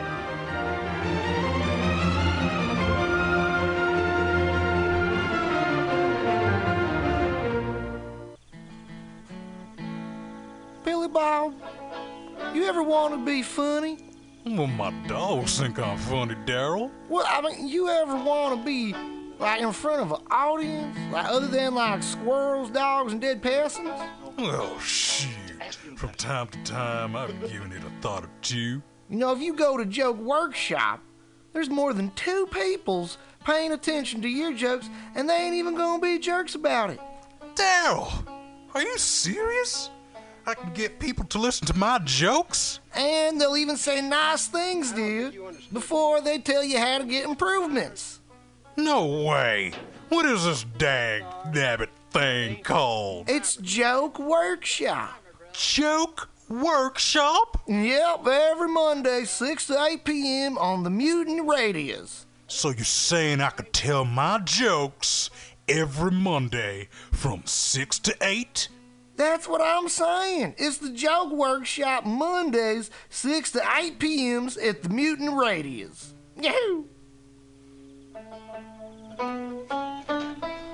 Four ninety nine. The dictionary definition of the adjective eclectic is selecting or choosing from various sources. When Bay Area musician J.D. Buell brings you Morning Train Wednesday 10 a.m. to noon on Mutiny Radio, that is exactly what he does. Select music from various sources to give you a unique listening experience. Rock, pop, jazz, bluegrass, gospel, funk, reggae, folk, blues, country and western, electronica, soul, disco, rhythm and blues, punk and post punk come together with music from around the world with Buell's passionate and down to earth delivery. In an age of personal music delivery systems, JD Buell carries on the values of progressive FM radio when a listener could actually have a relationship with a programmer, someone who would create an eclectic musical environment wherein both listener and host find fulfillment. The Morning Train with JD Buell, Wednesday, 10 to noon on mutinyradio.fm. Freeform radio for free minds.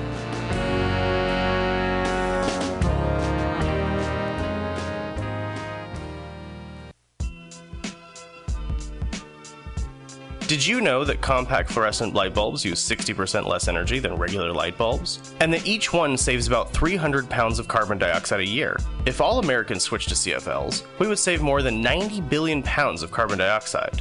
This public service announcement is brought to you by your friends at Mutiny Radio in San Francisco.